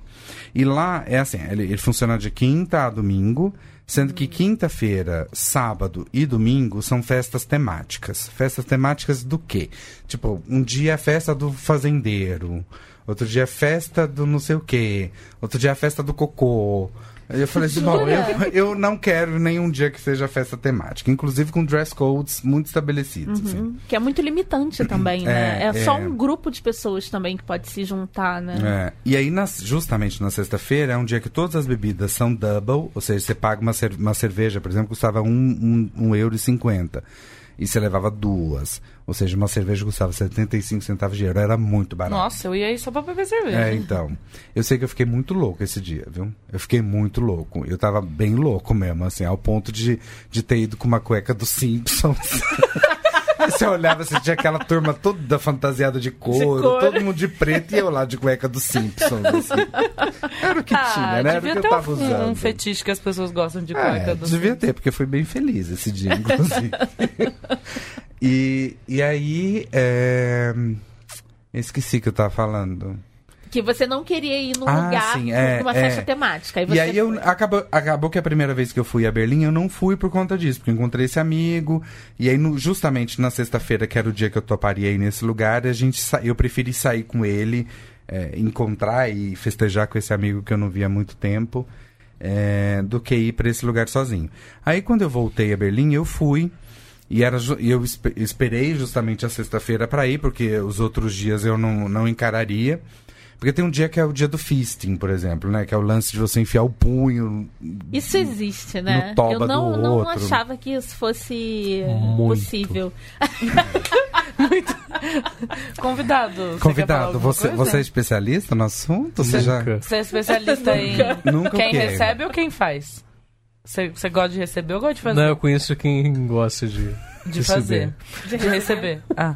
De receber, me apresenta. Você gosta de fazer? Ai, gente, é um troço que é bem gostoso. É mesmo? A pessoa... Bom, eu nunca... Ninguém nunca enfiou a mão dentro do meu cu. Uhum. Mas... A pessoa que tá levando a mão, as pessoas com quem eu transei isso não foram que muitas. Que pediram, né? É, não foram muitas, acho que foram... Na minha breve carreira. Bom, foram então, duas pessoas. O nome do trem é fist, não é hand. Então não é enfiar a mão, é enfiar o punho, isso, meu bem. Isso, é. Mas pra você chegar até o punho sem enfiar a mão, bem, o mais difícil é passar isso aqui, ó. Então, por isso que eu tô falando, a mão pode ser só assim, ó. Um bico de pato, assim. E passa, punho. Passa. Daí pro ombro é uma distância. Você vê os órgãos tudo da pessoa. Gente, mas a pessoa parece que sente um tesão da porra, assim. É mesmo? Nossa, as duas pessoas com quem eu já fiz isso, elas se contorciam e não era de dor. Era de tesão, assim, sabe? E gozavam como se fossem fogo de artifício, assim, sabe? Mesmo? Tipo, era uma coisa assim, do tipo, espirrar no teto da parede. No teto do quarto. Era uma coisa de louco. E você já chegou até onde? Ah, não foi muito profundo, não. Mas chegou aqui, assim, do tipo... Quatro dedos além do pulso. Ah, tá. 4 dedos além do pulso. E você tem um belo braço. Então... Eu tô olhando aqui, ó. Olha meu punhozinho, bem pequenininho, perto dele. É tipo meus 2 punhos. Olha, mas eu nunca vi... Mas enfim, se você pega pra assistir algum filme, tem gente que enfia 2 mãos... Ah, mentira, eu já fiz isso assim. Uma vez um moço... Eu acabei de lembrar aqui que eu já fiz. Um outro cliente que eu tenho... Uma vez ele me chamou, assim, e falou assim... Eu convidei um outro cara, reservei um hotel, ainda bem que não foi na minha casa, viu? Que eu ainda fiquei pensando assim, mas que bobagem para o hotel, vamos fazer isso aqui em casa. Mas a gente foi para um hotel.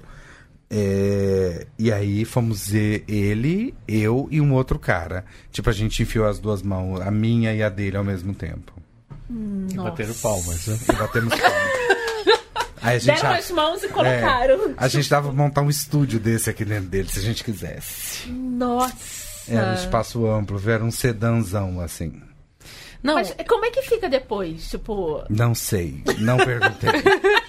Até tive ganas de perguntar, mas não perguntei. Pois é. Não dá tempo, Camila, de fazer essas perguntas mais práticas, não. Mas não é maravilhoso você ter um fetiche e poder realizar ele? Opa. E querer realizar? Opa! E achar que quem realize sem ficar fazendo julgamentos, né? Exatamente. O pior de tudo são os julgamentos. A gente tá numa era tão julgadora que eu acho que quanto mais se reprime qualquer tipo de tara, qualquer tipo de, sabe, de fetiche, mais doente fica a sociedade. É. Não, pra mim o dado do Brasil, né? Que é...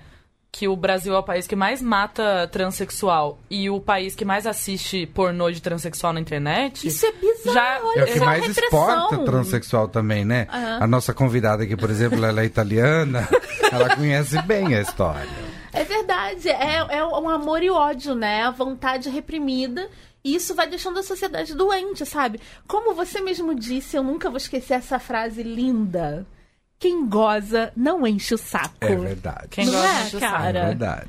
Quem goza não enche o saco. Você vai ver a pessoa que tá ali infernizando a vida. Não goza.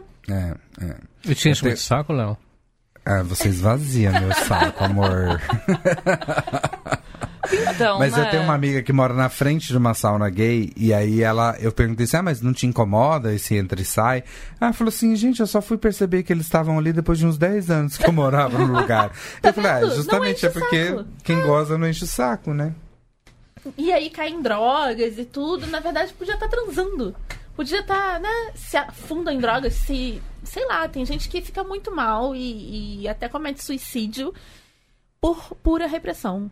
Eu acredito muito. Você acha que existe alguma coisa que a gente pode fazer, a gente mesmo também, para que as pessoas fiquem mais libertas sexualmente? Além de falar e colocar na internet isso. Olha, Bia, eu acho que...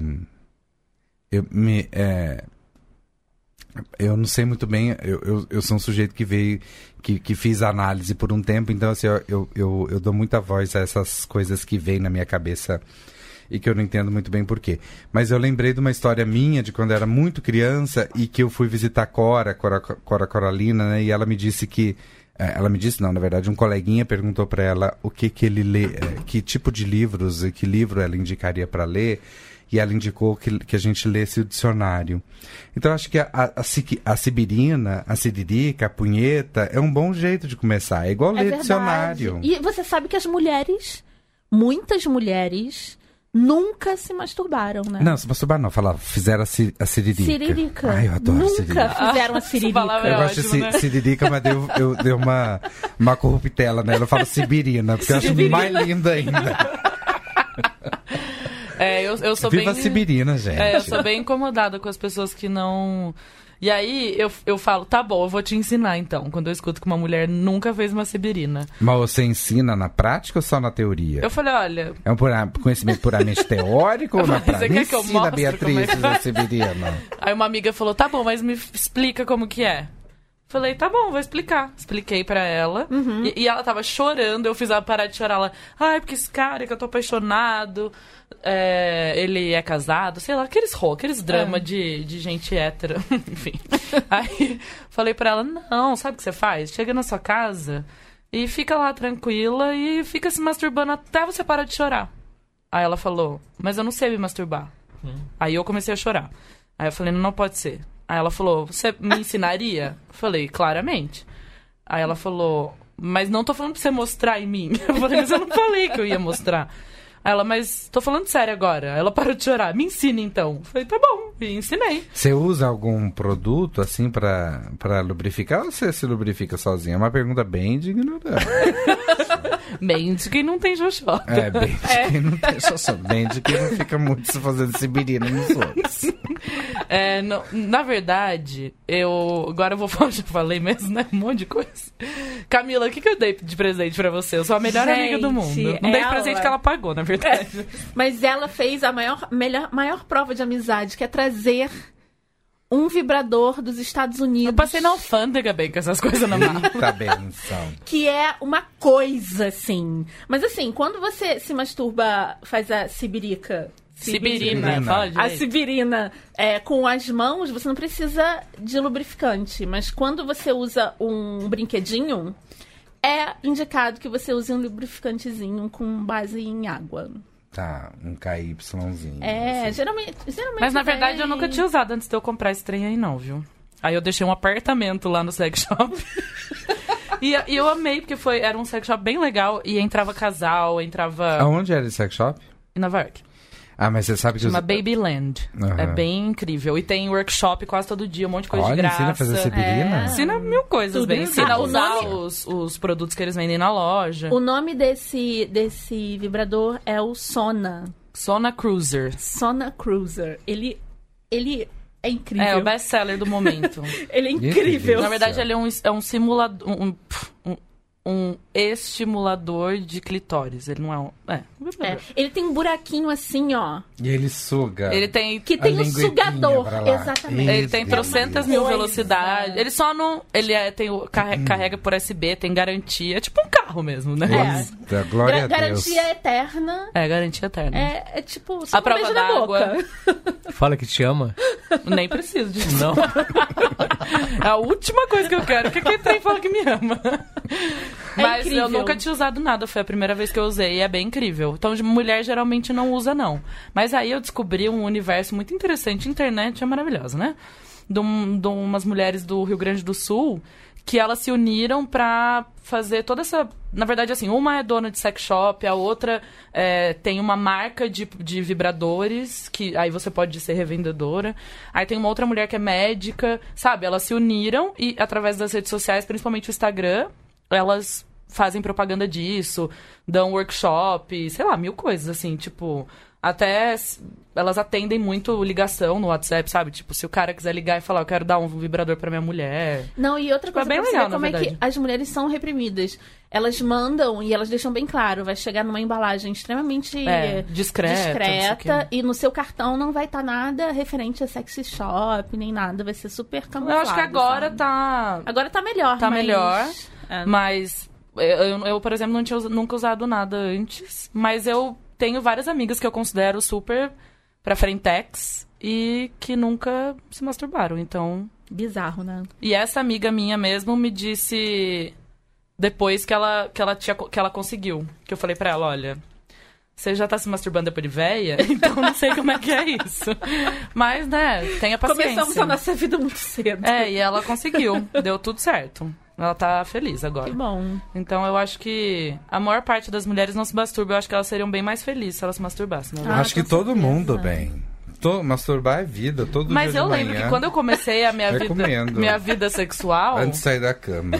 Quando eu comecei a minha vida sexual, eu acho que eu tinha preconceito com masturbação, eu acho. Ah, porque mesmo. Também, né? Tipo, ninguém falou nada pra mim, eu fui descobrindo as coisas tudo sozinha. Não, eu sempre achei que fosse proibido e fizesse algum mal, mas eu fazia mesmo assim. Tem um podcast que eu escuto que fala sobre sexo, que uma das meninas, ela sempre repete a mesma coisa.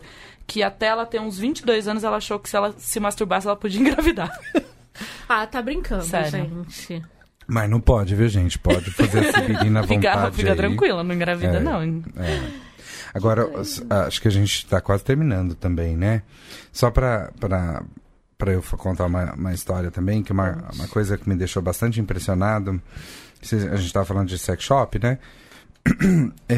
No México, que eu sei que você adora o México, tem os sex shops mais claros e mais... escancarados que eu conheço no mundo. Aí, tipo, uma taqueria, assim, tipo... Mentira, parece loja de celular. Sim.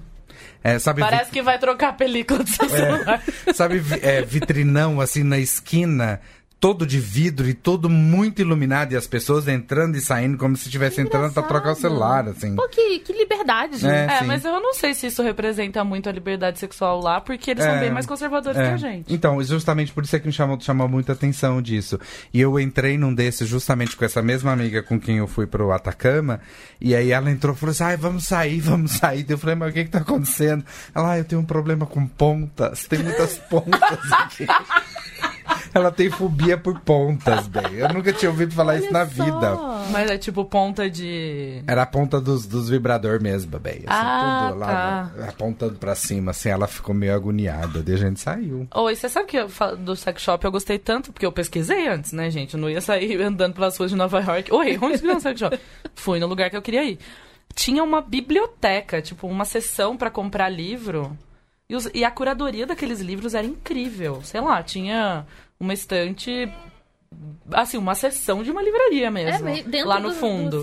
E assim, um livro mais interessante que o outro. Aí depois que eu já percorri a loja inteira, eu já queria comprar tudo, meu cestinho tava cheio.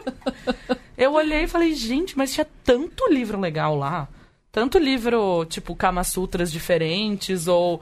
Sei lá, livro só de imagem, de fotos, de pinto, por exemplo. E umas coisas assim... Educativos, né? Não, falando... mas assim, muito legais mesmo. É. E eu comprei uns 2 livros. Pra não falar que eu não comprei nada, eu comprei uns 2 livros. 2 livros, uns 7 vibradores, uns 3 litros. Na verdade, de é que gel. Esse aí me faliu, ela já, senão eu teria comprado... Ela já fez logo uma assinatura de Netflix do gel, assim, colocou do lado da cama dela uma torneira de onde sai. Não, eu não parava de perguntar coisas, assim. Ela falava, você tem alguma dúvida? Aí eu falava, 1 milhão, senta aqui, Cláudia. Vem aqui, eu quero te perguntar um monte de coisa. Ela respondeu todas as minhas perguntas. Eu ia... O que que esse faz? Ela Nossa. Respondia, isso. Que divertido, como que eu uso isso? Eu queria muito estar com você lá. Eu levei uma amiga que super tímida, super na dela, assim, ela ficava, ai meu Deus, ninguém vai acreditar se eu falar que eu vim trabalhar em Nova York e acabei no sex shop. Falei, ah, mas você pode pôr a culpa em mim, falar que eu que te trouxe. E ela ficava só atrás de mim, assim, meio tímida. Depois ela foi percorrer a loja um pouco.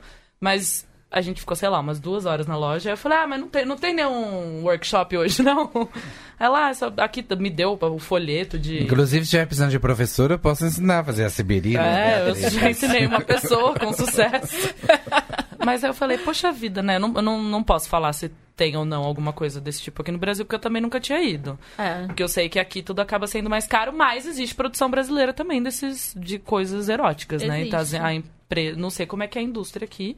Mas, inclusive, essas meninas aí que são super ativas no Instagram... Eu vou colocar o link delas, porque é bem legal. Tem elas... Vagina Sem Neura, tem o do Sex Shop, que eu não lembro o nome. Acho que chama Igualité Sex Shop, é uma roupa do Instagram. Sim. E é bem legal, elas ensinam várias coisas e... É muito legal.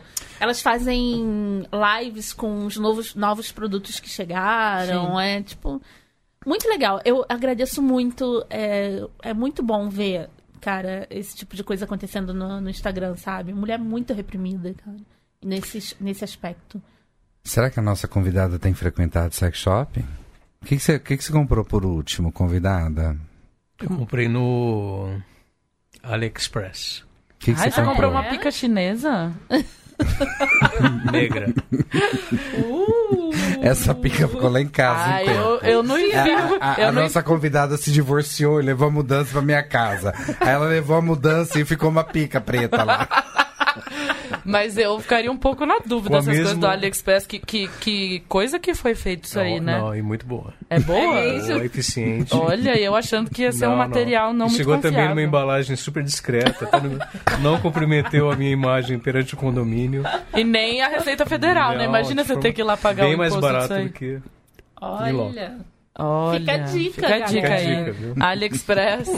Semana que vem a gente vai falar, use o código Desqualificadas e receba um desconto nos consolos. Vocês já viram falar daquele clone que você consegue fazer um clone do cara com quem você tá saindo, do teu namorado? Ah, eu só vi do Kid Bengala, mas era muito grande. Sim, eles vendem um kit, você vem um gesso, uma coisa assim, então você faz um molde, você coloca ali, espera endurecer, tira... Olha a cara da Camila de Kikel. E aí você preenche com o silicone que vem também ali, espera endurecer, e aí você tem a piroca nos moldes daquela pessoa que você ama.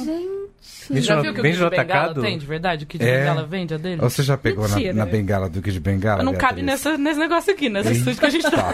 Gosto assim. Vende no atacado? É só os que a gente ama. O Kid Bengala vende no atacado. É só os que a gente ama. É, então, nosso convidado, ele ama muitas pessoas. Ele é adepto do poliamor. Quando vocês forem falar sobre poliamor, tragam a gente ele. Chama. É. Ai, gente. Não, e uma pergunta que não quer calar, que é meio clichê...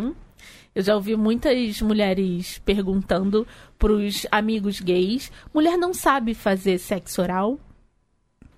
Eu discordo disso. É? Beijar mulher é muito diferente de beijar homem. Agora, o sexo oral, as mulheres que me fizeram direitinho. Não. É. Não. Não. Alguma mulher já chupou sua rola, convidada? Olha! Quem que eu não tô sabendo? Não. Tô enciumada agora. Lá nos anos... Ah, mas lá você nem lembra. Nem tinha boquete nessa época. Tinha outro nome, não era boquete. Era chupeta. Afinal de contas, a gente tá onde aqui? Gravando o quê? O boquete. Ah, não, não quero que as pessoas roubem essa ideia que a gente vai ter um podcast que chama boquete. Ai, que nome maravilhoso. Mulher, desculpa. Pode falar. 99%. Mete a malha. 99,9%. É porque essa amostragem é bem grande. Exato, a minha amostragem é bem grande, tá? Em algum momento eu já fui quase heterossexual. Você tentou? Sim, né? Tentei. Mulher chupa pra agradar o cara. Ela se esforça, ela joga o cabelo pra lá, joga o cabelo pra cá, pra câmera. Você acha que a mulher não tá sentindo tesão? Ela não tá, ela tava tentando agradar o cara. Tá, não é uma coisa que ela faz. Os viados fazem porque gostam. Viado faz porque gosta daquela coisa na garganta. Ela gosta de gravar podcast. Eu tenho tá. Eu tenho uma enquete que eu faço com todas as minhas amigas. E a porcentagem dessa enquete no momento, já faz uns 3 anos que eu faço essa enquete, é que 94% das pessoas mulheres que eu pergunto não gostam de fazer boquete. Exatamente. Jura? Sim. A gente Você gosta, faz... Beatriz? Sim. Você gosta, faz... Camila? Você gosta, Leandro? Para de consertar, Leandro. A gente nunca mais vai poder gravar aqui depois disso. A gente vai ser demitida da Central 3. Não, e a gente pior do que as mulheres, né? Ou melhor que as mulheres. Mas eu te pergunto, não é porque elas não gostam? Acho que é porque ela não foi liberta, eu acho. Não é, porque... Existe uma coisa... Ela ainda tem aquela obrigação de agradar o cara. Não, a gente não. A gente não tem obrigação nenhuma de agradar ninguém, meu bem. A gente... Não. Falando mulher... Esse tipo de mulher que você se relacionou. Você tá... É. Mas, assim, é porque é uma coisa muito complicada. Porque era tido meio como obrigação da mulher. Então, a mulher tinha que fazer por obrigação. Então, culturalmente... Não se descobriu o prazer nisso. Eu acho que é porque tudo o cara que é obrigado é uma merda, entendeu? E ela fica com raiva. É, exatamente. Tudo que é obrigado é uma merda. Não me obriga a fazer nada que eu vou odiar. Pode ser a coisa que eu mais amo do mundo. Então, eu acho que nos anos... Há alguns anos, era muita obrigação, sabe? Era muito tipo, pega a cabeça da mulher e... Sabe? Até hoje, né? Até hoje tem essa... É, exatamente, essa Será que é por isso escrota. Que existe o banheirão, Leonardo? O que acontece no banheirão? Fala você. O que é banheirão, Leonardo? Bom, banheirão é um banheiro grande. Que você vai lá para as pessoas fazerem... Você tem cara pálida. Olha bem pra minha cara, você tem cara de quem faz banheirão. Fala que ia fazer o banheirão, Léo. George Michael. É, exatamente. As pessoas vão no banheiro, mas elas não vão... Os meninos vão ao banheiro, as pessoas não. Os meninos, né? As pessoas. Os meninos vão ao banheiro. Vamos dar nome aos bois. Pra que alguém possa fazer um boquete nele. Um cat. É igual sexo anal, gente. Homem sente presão. Presão é ótimo. Sente tesão e dá raba. Porque cutuca a próstata bem. Mulher não tem próstata. Então, assim, do tipo, ela vai sentir tesão em dar toba. Possivelmente, mas. Ela vai sentir porque, tipo, o tesão tá muito na cabeça. Mas aquele tesão físico que o homem tem. É do homem, né? Ela não vai sentir. Uhum. Ela não vai sentir. O grelhinho do homem tá lá no toba, velho. Pronto, Leandro disse. Ah, mas olha, eu acho, vou falar um trem bem polêmico aqui. Fale. Eu acho que se eu sou homem, não sou gay, e sei que tem um trem lá atrás que vai me dar um prazer... Você vai inimaginável, deixar eu vou morrer sem saber como é que é? Pelo amor de Deus. Mas o preconceito é muito grande, cara. Experimentar, mas você não vai deixar ninguém saber disso. Pode ser. É. E você vai se trancar em casa pra não sair de casa. Eu não guardo nada, eu não guardo segredo de ninguém. Eu ia contar, se eu fosse homem eu ia falar.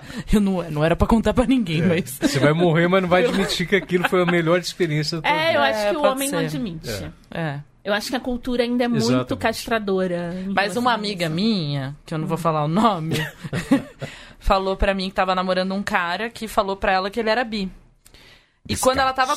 Não, bissexual. E quando ela contou essa história pra mim, eu fiquei nervosa, sabia? Mas eu não sabia explicar porque que eu tava nervosa. Aí eu falei pra ela, mas o que você achou quando ele te falou isso? Ela falou, puta que pariu, eu fiquei, tipo, desesperada. Agora, ok, né? Já passou. Mas no momento que ele me falou... E ela continua com esse cara. Continua. Apresenta, Bia. E aí eu fiquei pensando, caraca, né? Por que eu fiquei nervosa? Nada a ver, né? Exatamente. E aí eu, depois desse episódio, já faz algum tempo, eu ouvi num podcast também que um casal hétero, e aí a menina, tipo, comprou vários brinquedos pro namorado dela pra ele poder ter esse prazer aí que o Leonardo acabou de falar. E ela tava lá se divertindo com ele. E aí eu fiquei pensando que eu precisava mudar a minha concepção, que não tinha nada de errado. Sim. Se eu tivesse com um cara que gostasse de... Gente, é prazer, né? Que eu vou criticar. Não tem nada de errado em sentir prazer, Bia. Não, se tem uma coisa que não tá errado no mundo é sentir prazer, né? E a gente aprende isso como? Batendo sibirina, velho. É tocando a sibirina, lustrando o móvel que a gente descobre isso. Por isso é que é importante ler dicionário. Não, eu adorei que ele deixou uma mensagem final pra todo mundo usando Cora Coralina, foi maravilhoso. O dia que eu falei com Cora Coralina e me disse que vai ler o dicionário, eu pensei, tudo na vida, eu acho que você tá certo, Leonardo, por isso que você é uma pessoa feliz, de bem com a vida, que não enche o saco de ninguém. Eu esvazio. Você esvazia. Eu acho que é isso aí. Você simplifica, você... É, realmente. Minha missão... Assim. Eu vim no mundo, é igual... Vocês lembram do Tudo Sobre Minha Mãe? Mãe? Mexicano lindo? Não? É, sim. Tem o Gael Garcia Bernal ali, do Almodóvar. E que tem a figura ali da Agrado, né? Que é aquela transex que é amiga da mãe. Eu tô confundindo os filmes. Não, né? Tá. Leandro, você corta essa parte, faz de conta que eu sou uma pessoa inteligente. Tô tendo referências boas. Eu já tomei 4 garrafas de vinho, não tô muito bem. E que tem ali um personagem chamado Agrado, e que ela fala. Ela, em um determinado momento, ela sobe no palco para fazer um stand-in de uma pessoa que não pôde se apresentar. E aí ela conta que ela veio pro mundo para agradar, né? Eu vim pro mundo, bem, pra gozar. Eu sou que nem agrado. Eu não vim pra agradar, não, mas eu vim pra gozar. Eu gosto de gozar. A vida, gozar a vida. Engraçado, a gente não usa esse verbo pra... E você sabe que eu tenho uma história pra outra coisa. Tem tempo de contar mais essa? Eu tive um namoradinho italiano. E Paulo, tão querido e super fofo, eu adoro o Paulo. Sim. O Paulo, fofo, gostoso e saudades, Paulo. Anquetu, né, Titia? E aí um dia, assim, a gente já tinha se conhecido muito pouco tempo, e a primeira vez que a gente foi transar, na verdade. E aí a gente tava ali no bem bom e tal, não sei o quê, e eu disse pra ele, o goduto nella mia cella, que quer dizer, eu gozei no meu sovaco. Por quê? O que tinha acontecido? Eu tinha, de fato, esporrado no meu sovaco. Era isso que eu tava querendo dizer. Nossa, você sabe falar isso em italiano, tipo... Que ele fez uma cara do tipo assim... Aí, isso aconteceu porque assim, a gente tava na cama, não sei o que, depois a gente foi tomar banho e eu tava todo gozado aqui, assim, tava cheio de porra no sovaco. Eu fui lavar o sovaco e disse, o goduto nella mia cella. E ele fez uma cara assim, do tipo, que coisa esquisita, que pessoa esquisita essa que eu acabei de conhecer e tal, não sei o que. E aí depois eu soube que o verbo godere, que é gozar, né, o goduto é o passado de gozar. Eles não usam como a gente usa aqui, obviamente, né? Ah, é? Não. Lá gozar é aproveitar. Daí ele achou que eu sentia tesão no sovaco. Ele meio que começou a acariciar meu sovaco. Eu falei, o que você tá fazendo aí, meu irmão? Você tá louco? E aí eu soube que esborrar. É feio esse verbo, né, Beatriz? Nossa! O esborrato nella mia cella. Eu pensei em esborne. Esborne eu gosto. É bom, né? Mas é esporrar bem. É. Nossa, que porra. Grosseria, né? Mas é o termo corrente normal. Mesmo, né? Que grosseria? Não, é tipo... esporrar... Porque eu... É porque parece... Vou dar um esporro. Vou dar um esporro, tipo, de ficar bravo. Exatamente, esporro, exatamente. É, mas esporra é de colocar as porra pra fora, né? É. Tá vendo como a gente é travado? É. Então, mas olha bem, aqui foram anos pra destravar a cabeça do patriarcado, que eu acho que quando eu comecei minha vida sexual, eu tinha vergonha de falar a palavra pau, pinto, acho. Agora eu não tenho. Hoje você não tem mais, né? Eu também. Não tem mais filtro, não, mas eu tive que... Imagina, você só ficava quietinha ali, ó, e torcia pro melhor acontecer. Glória a Deus. E é só completando a história do Paulo, e aí ele perguntou como falava a xela em português, e eu disse que era sovaco, né? E aí ele registrou isso na cabeça dele, sei lá, 3 semanas depois, algum tempo depois, a gente estava no metrô, aqui em São Paulo, e ele perguntou pra mim assim, o seu sovaco é igual ao sovaco das pessoas aqui? Daí eu falei, oi? Quê? Ele tinha confundido a palavra sovaco com sotaque. Ele queria saber se meu sotaque... se o meu sotaque era igual ao sotaque do povo.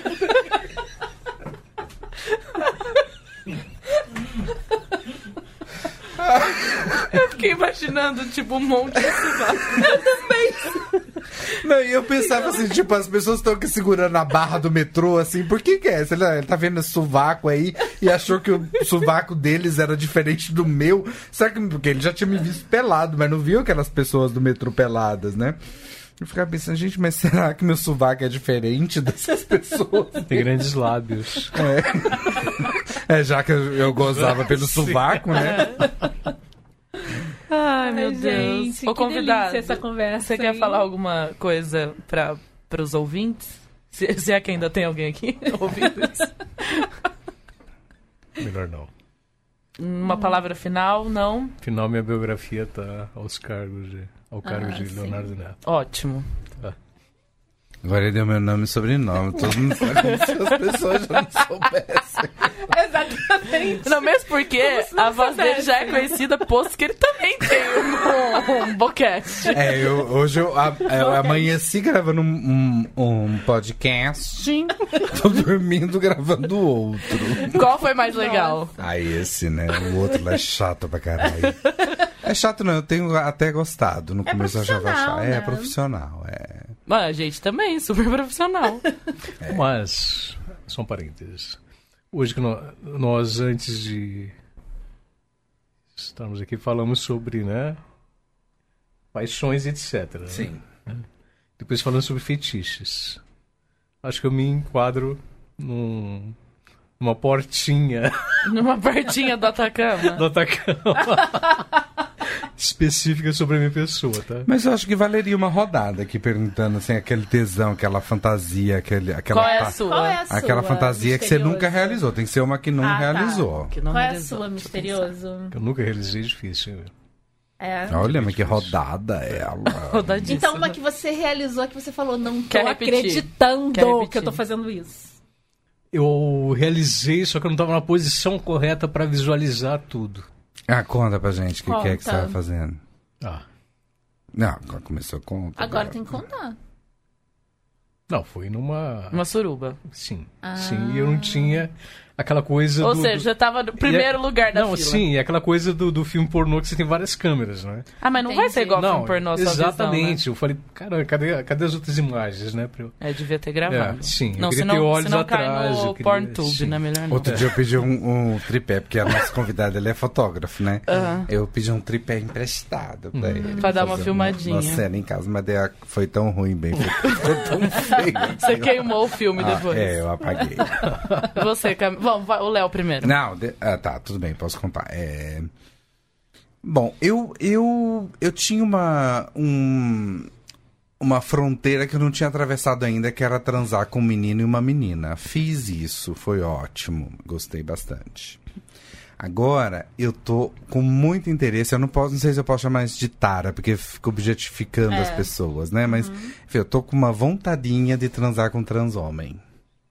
Que é um menino, um menino com perereca. É um... Eu não ia falar Gmail, mas é o contrário, né?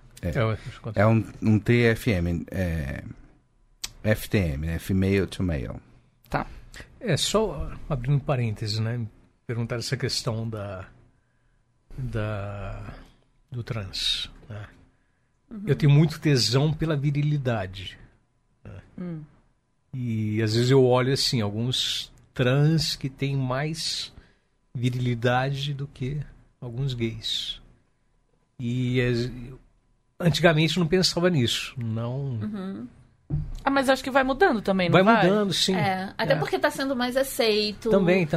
Tem mais visibilidade. Uhum. Antes porque eles você não via. Exatamente. Né? Não, se olhava, era só... Era um homem, mas aliás, eles nem se falava disso, né? Não, e hoje já leva em consideração. Antes eu achava uma bizarrice. Perdão? Comentários. Mas era o que você achava. Sim, mas hoje eu já considero, porque às vezes o que me atrai em si é a postura, a virilidade, a... Sim. Muito bem. Você, Camila? Cara, eu tenho muita vontade de experimentar também com trans, mas o oposto. Uma mulher com piroca. Exatamente. Também deve ser interessante. Não, mas vocês estão falando de coisas e não de situações também, né? Situações. Porque pode ser uma situação também, se você gosta de homem... E você quer que a pessoa faça uma coisa, ou sei lá. É porque essas coisas eu já fiz, né? Eu tô assumindo que a Camila também, porque ela nem pensou nisso. Você lembra? Eu já falei várias pra vocês. Vocês lembram da última que eu falei? Que eu queria transar com uma pessoa que não falasse nenhum idioma que eu falo? É verdade. Isso tem no Ninfomaníaca, né? Aquela cena assim. Ah, sim, com os africanos. Uma cena que ela pega uns africanos e leva pra casa. Ué, eu assisti, não me lembro. O Ninfomaníaca, o pessoal foi ver esse filme, né? Achando que era um filme de sexo, mas não tem nada a ver. Você fica angustiadíssima com aquilo. É, super tenso. Você termina na bad total e... Não, mas é um bom filme, eu gosto. Eu adoro. Então tem que ser uma pessoa... É a primeira que vem na minha cabeça, na verdade, que eu já falei várias vezes pra vocês. Que é uma pessoa que não fala nenhum idioma que eu falo. E também tem um... Assim, tô pensando que ela não... você não fala, Beatriz? Vamos descobrir essa pessoa agora. Chinês, você fala? Vamos fazer, né? Não, mas... E não pode ser uma pessoa que jogou muita imagem e ação, sabe? Que consegue se expressar por... Não, tem que ser uma pessoa que também não vai falar nada. Porque não falar nada é uma coisa, mas você precisar comunicar uma coisa com a pessoa... Era isso que eu queria.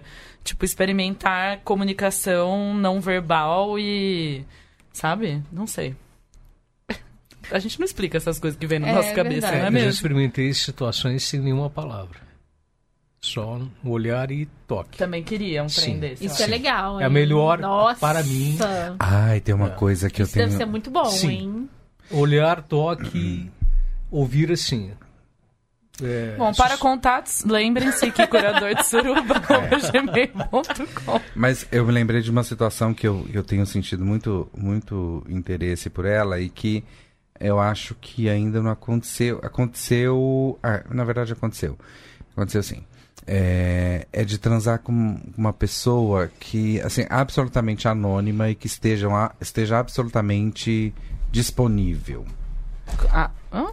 Tipo, sem amarras. É igual esse mocinho que eu contei pra vocês, desse que fica me esperando em casa lá descascadinho. Só que uma pessoa que eu não conheço, eu não sei o nome, e que vai deixar a porta do apartamento dela aberta, eu vou entrar, vou fazer o serviço, vou gozar e vou embora. Tipo, uma coisa absolutamente anônima. Assim. Sem risco de morte, eu tô topando também, mas... E isso me surgiu um dia num desses aplicativos, um gringo que estava hospedado aqui em São Paulo, no Renaissance, inclusive. Bom. Ele mandou isso e tem um dos aplicativos que eu uso, você consegue pagar e aí você consegue mandar um spamzão pra muita gente. Eu pensei, gente, que pessoa louca fazer um troço desse, né? Gente! Mandar uma mensagem geral, assim? Quero isso? Ele estabelece o perfil das pessoas pra quem ele quer mandar. É a partir daqueles metadados que você coloca quando você faz o cadastro.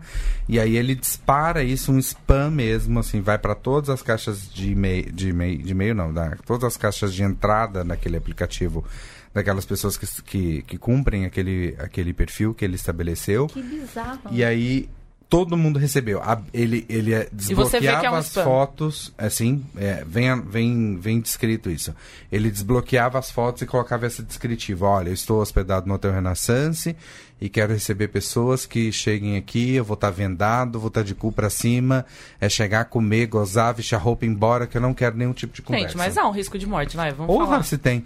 Mas, enfim, é uma coisa que me deu um tesão e aí, a partir disso, eu comecei a propor isso pra esse meu amigo, esse meu cliente fixo, de deixar a chave do meu apartamento, então ele fica esperando na minha casa ali, é uma pessoa que eu tenho confiança de deixar a chave da minha casa, ele fica me esperando, eu chego do trabalho e tá lá aquela pessoa linda, descascada, gostosa e aí... Tá, última coisa que eu lembrei, até quando a gente tava na Argentina, essa Argentina rendeu, né, pessoal? Tá, mas foi bom, meu amor. Que o Léo falou pra mim, baixa esse aplicativo aí pra você ver. E aí eu cheguei até a baixar, né? A gente chegou a abrir e tal, mas não coloquei foto, não criei o perfil. Mas é um aplicativo de fetiche, mas é homem e mulher. Ai, não me lembro. Ai, também não. E aí você entra e você coloca... Só que assim, você vai correndo a lista de coisas que você pode clicar que é o seu fetiche. E aí eu ficava assim, eu vou escolher um só pra eu poder entrar nesse aplicativo. E eu ficava, não. Tipo, fiquei um tempão, não consegui escolher nada, porque eu queria fazer o teste. Mas parece ser bem interessante. Tipo, é aquela coisa assim, ó, você vai encontrar alguém ali, porque olha, misericórdia. E aí, não sei, você cria o seu perfil, e aí ele funciona como os aplicativos gays que você não precisa ter o like da pessoa pra você começar a conversar. Você pode chamar a pessoa. E... Whipper, que ele chamava, não era? Whipper. Ai, não consigo lembrar. E aí no fim a gente só abriu, olhou ali, mas eu não fui adiante. Então, existem... Imagino que vão existir coisas mais... Outros aplicativos, talvez, né? Pra facilitar. Enfim. Que aplicativos que eu uso agora? Eu vou contar pra vocês. Como? Quais os que eu uso? Vou pegar faça a indicação do programa com os seus aplicativos. Tá. Eu uso o Scruff. O Scruff, ele... O bom dele é que eu tenho a versão premium, que eu nunca paguei, mas eles me dão. Eu não sei muito bem por quê. Acho que é porque eu sou usuário feia. Frequente. Eu sou feia e eles me dão. O Scruff, eu acho o bom dele é que você consegue estabelecer o perfil. Por exemplo, nesse momento aqui, eu estabeleci que eu quero saber dos caras que gostam de gordinhos, porque eu sou gorda. Os que estão online agora, que tem fotos de rosto. Então eu consigo filtrar isso, então ele me mostra todo mundo... Mas tá dado, né, pessoal? É. Ai, fiz uma merda. E aí ele me mostra todo mundo que tá perto, então quanto mais perto de mim está. Quanto mais perto da minha foto, mais perto de mim está. Isso é o Scruff. Aí o outro que eu uso é o Hornet. O Hornet eu gosto porque você consegue colocar as hashtags. Então, por exemplo... hashtag Fisting. A hashtag Fisting. Você vai colocar aqui hashtag Fisting. E aí ele vai mostrar todo mundo que colocou essa hashtag, ou seja, que possivelmente goste desse assunto. Ele vai mostrar. Então tá aqui, eu até coloquei hashtag Fisting. Então aparece toda essa turma aqui que curte o Fisting. Tem até uma mão, ó, só aqui. Ai, cliquei no lugar errado. Tem só uma pessoa que colocou só uma mão aqui, por exemplo. O outro aplicativo que eu uso é o Grindr, que é um dos primeiros gays que teve. Eu não gosto muito do Grindr. Eu acho ele bem fraquinho, na verdade. Bem chato. E tem o Growler... e que também você consegue fazer buscas e filtrar as pessoas que você... O perfil que você tá à procura, né? É engraçado que o mundo heterossexual nunca evoluiu dos primeiros, né? Do Tinder. Então você tem que dar like, vocês ambos devem gostar um do outro para que abra uma conversa, ou agora esse novo que só a mulher pode iniciar uma conversa... E é isso, não tem nada de muito interessante. E é isso, pessoal. Bom, Léo, obrigada. Eu não tenho palavras para agradecer, seu lindo, além de um amigo maravilhoso. Tira todas as nossas dúvidas. Tira todas as nossas dúvidas, vocês não têm ideia. E resolver vir aqui, dar a cara a tapa com a gente. Batam na minha cara. Foi maravilhoso, obrigada. Imagina, obrigado eu pelo convite. Fiquei feliz de estar aqui com vocês. Bom, nesse momento, né, essa semana provavelmente tá rolando a Flip. E depois da Flip, que termina dia 29, 30, dia 30, por aí. 29. Dia 29, a gente vai estar na Bienal do Livro, no dia 4, às 19 horas, mediando a mesa com a Fernanda Yang, com a Maria Ribeiro e com a Tati Bernardi. Então, apareçam. As informações vocês encontram no site da Bienal, do Livro de São Paulo. E você quer dar alguma indicação? Eu tenho uma indicação. Dê, por favor. Rolou um outro papo aí nas redes sociais sobre filmes pornôs e que mulher não gosta de filme pornô. E aí a pergunta era, você assistia filme pornô e aí você viu que, na verdade, era objetificava muito mulher ou não era um pornô que mulher gostaria? Uhum. E a minha resposta foi que eu nunca gostei de pornô porque aquilo não me excita. Olha, antes de eu descobrir isso que eu vou indicar, sabe a única coisa que me excitava? Quadrinhos eróticos.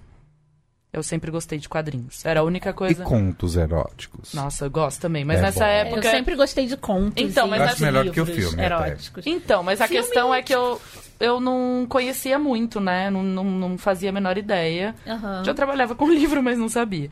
E eu gostava de quadrinhos, porque eu acho que era muito... E mesmo se fosse um desenho muito só traço, sabe? Eu sempre falo pra você que tem um Instagram que ela desenha só, tipo, com traços. Eu falo, como é que esse negócio é tão poderoso na minha vida? Enfim. Mas existe uma produtora que chama Erika Lust. E é o novo chamado de pornô feminista. E eu indico pra todo mundo, se nunca viu nada dela. Que é uma coisa direcionada pras mulheres. Pro público feminino. Porque o pornô normal realmente nunca me excitou. Nunca. Não, e pornô de motel, que eu quero falecer. Ai, tipo, eu tenho vontade de ir embora. É deprimente. Qual pornô que você gosta? Pornô de motel. É muito deprimente. A última vez que eu odeio motel, né? A última vez que eu fui no motel, eu lembro que tava, tipo, aquele pornô horroroso. E aí, tava tocando uma música do John Lennon que eu nunca mais consegui escutar. Que chama Jealous Guy. E aí, eu prestei atenção na letra da música e, tipo, a música é horrorosa. Porque ele basicamente fala, eu não quis te machucar, eu só sou um cara ciumento. Tipo, pra mim, eu escuto aquela música, parece que ele tá sentando a mão na cara da Yoko, sabe? Meu Deus. Então, eu já tenho pavor dessa música, eu lembro aquele pornô horroroso e essa música no final. No fundo, assim, ó. Eu falo, gente, como que alguém gosta de vir em motel? Meu Deus do céu. Pode ser motel da roça também, né? Não sei, né, pessoal? Eu acho motel a maior bad, assim. Nossa, bad. Motel é muito bad. Gente, eu nunca mais fui em motel desde que eu me mudei pra São Paulo. Não, motel é bad, gente. A nossa convidada frequenta. Graças a Deus, eu moro sozinha há muitos anos, então eu não tenho esse problema e eu não preciso frequentar esses lugares. Mas podia pagar a diária de um Ibis, né, gente? Não precisa de um motel, não. Ibis Budget. Ibis Budget tá dando aí, ó. Ibis Budget é bom porque dá pra receber a terceira pessoa. Ah lá, já sabe que dá pra pegar três chavinhas. Depende do cliente. Mas, então, já que vocês falaram de conto erótico, indica alguma coisa aí pra eu ler também? Pros nossos convidados? Bom, quando eu falo em conto erótico, eu não penso em nada muito literário, não. Eu tô pensando naqueles bem toscos, assim, porque a minha cabeça vai longe. Por exemplo, a Hilda Ilst, que a gente tá lendo por conta da Flip, o porno chique, é uma coisa que... tá fazendo eu não transar. Aquilo não me excita, não. Na verdade, assim, tá fazendo o oposto. É um negócio muito louco, né? Porque você fica muito incomodado. Exatamente. Mas, ao mesmo tempo, não é que não te excita nada. Dá uma cosquinha, assim, né? Mas é um negócio meio preocupante. Exatamente. Lá nesse podcast que eu gravei hoje pela manhã, na edição passada, eu li um trecho do diário, o Caderno Rosa de Lori Lambe. E aí, quando eu terminei de ler, era tipo um olhando pro outro e ficou aquele silênciozinho, assim, de alguns segundos. E todo mundo alguém falou assim, cosquinha. Então tá. Porque é um incômodo. É um incômodo. Eu gosto muito de Anais Nin. Sabe que eu li uma vez? Henry Miller. Pode falar. Não, é só porque eu li... É bem bom. É bem bom. Dos novos... Nada, assim, muito fora do comum, assim. E eu gosto de quadrinhos também, principalmente quadrinhos feitos por mulher. Tem um filme que é o Azul é a Cor Mais Quente, que é do relacionamento de duas mulheres, que também tem umas cenas, assim, uau, né? Tipo... Tem uma polêmica nesse filme, porque eles colocaram duas mulheres bem padrão de beleza pra fazer essa cena de duas mulheres transando. Inclusive, tem uma lá que parece com você, gata. Olha só. E esse filme é bem maneiro, assim. Tinha... Eu falo maneiro, tá, gente?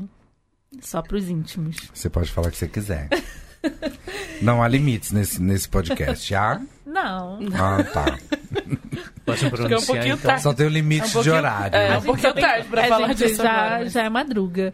E é isso, gente. Queria pedir pra terminar o episódio de hoje com uma musiquinha pro Leandro, chamado Toda Bêbada Canta.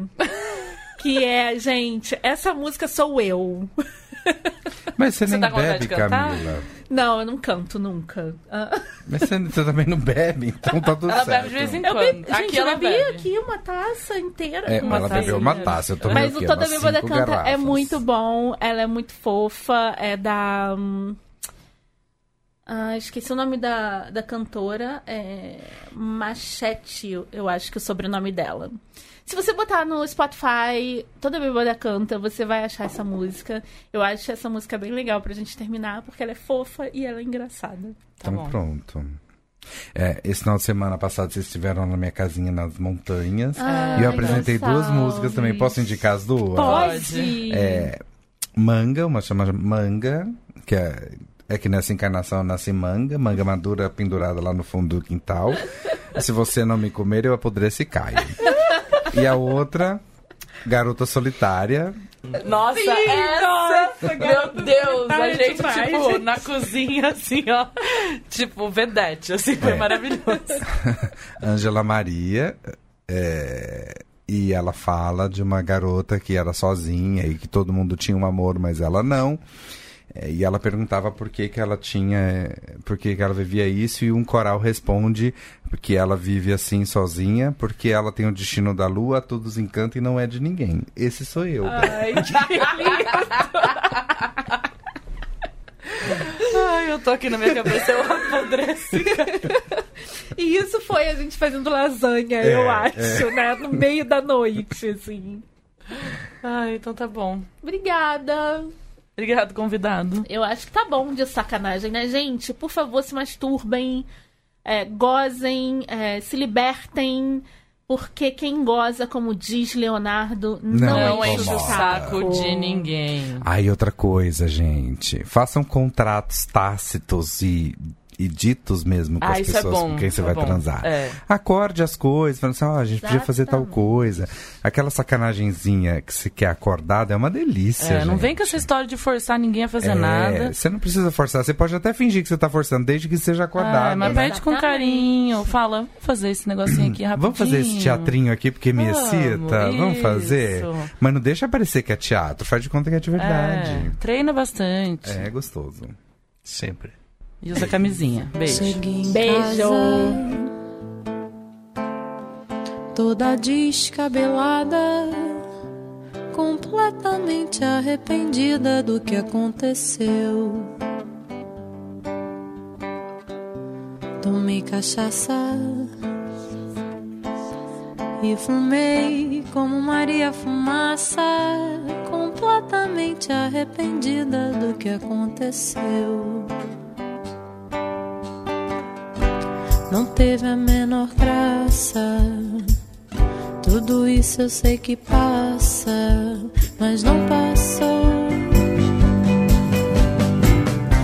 Eu não sou nenhuma santa, eu não sou nenhuma santa, eu não sou nenhuma santa, eu não sou nenhuma santa.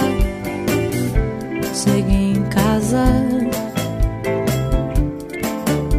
descabelada, completamente arrependida do que aconteceu. Tomei cachaça e fumei como Maria Fumaça, completamente arrependida do que aconteceu. Não teve a menor graça, isso eu sei que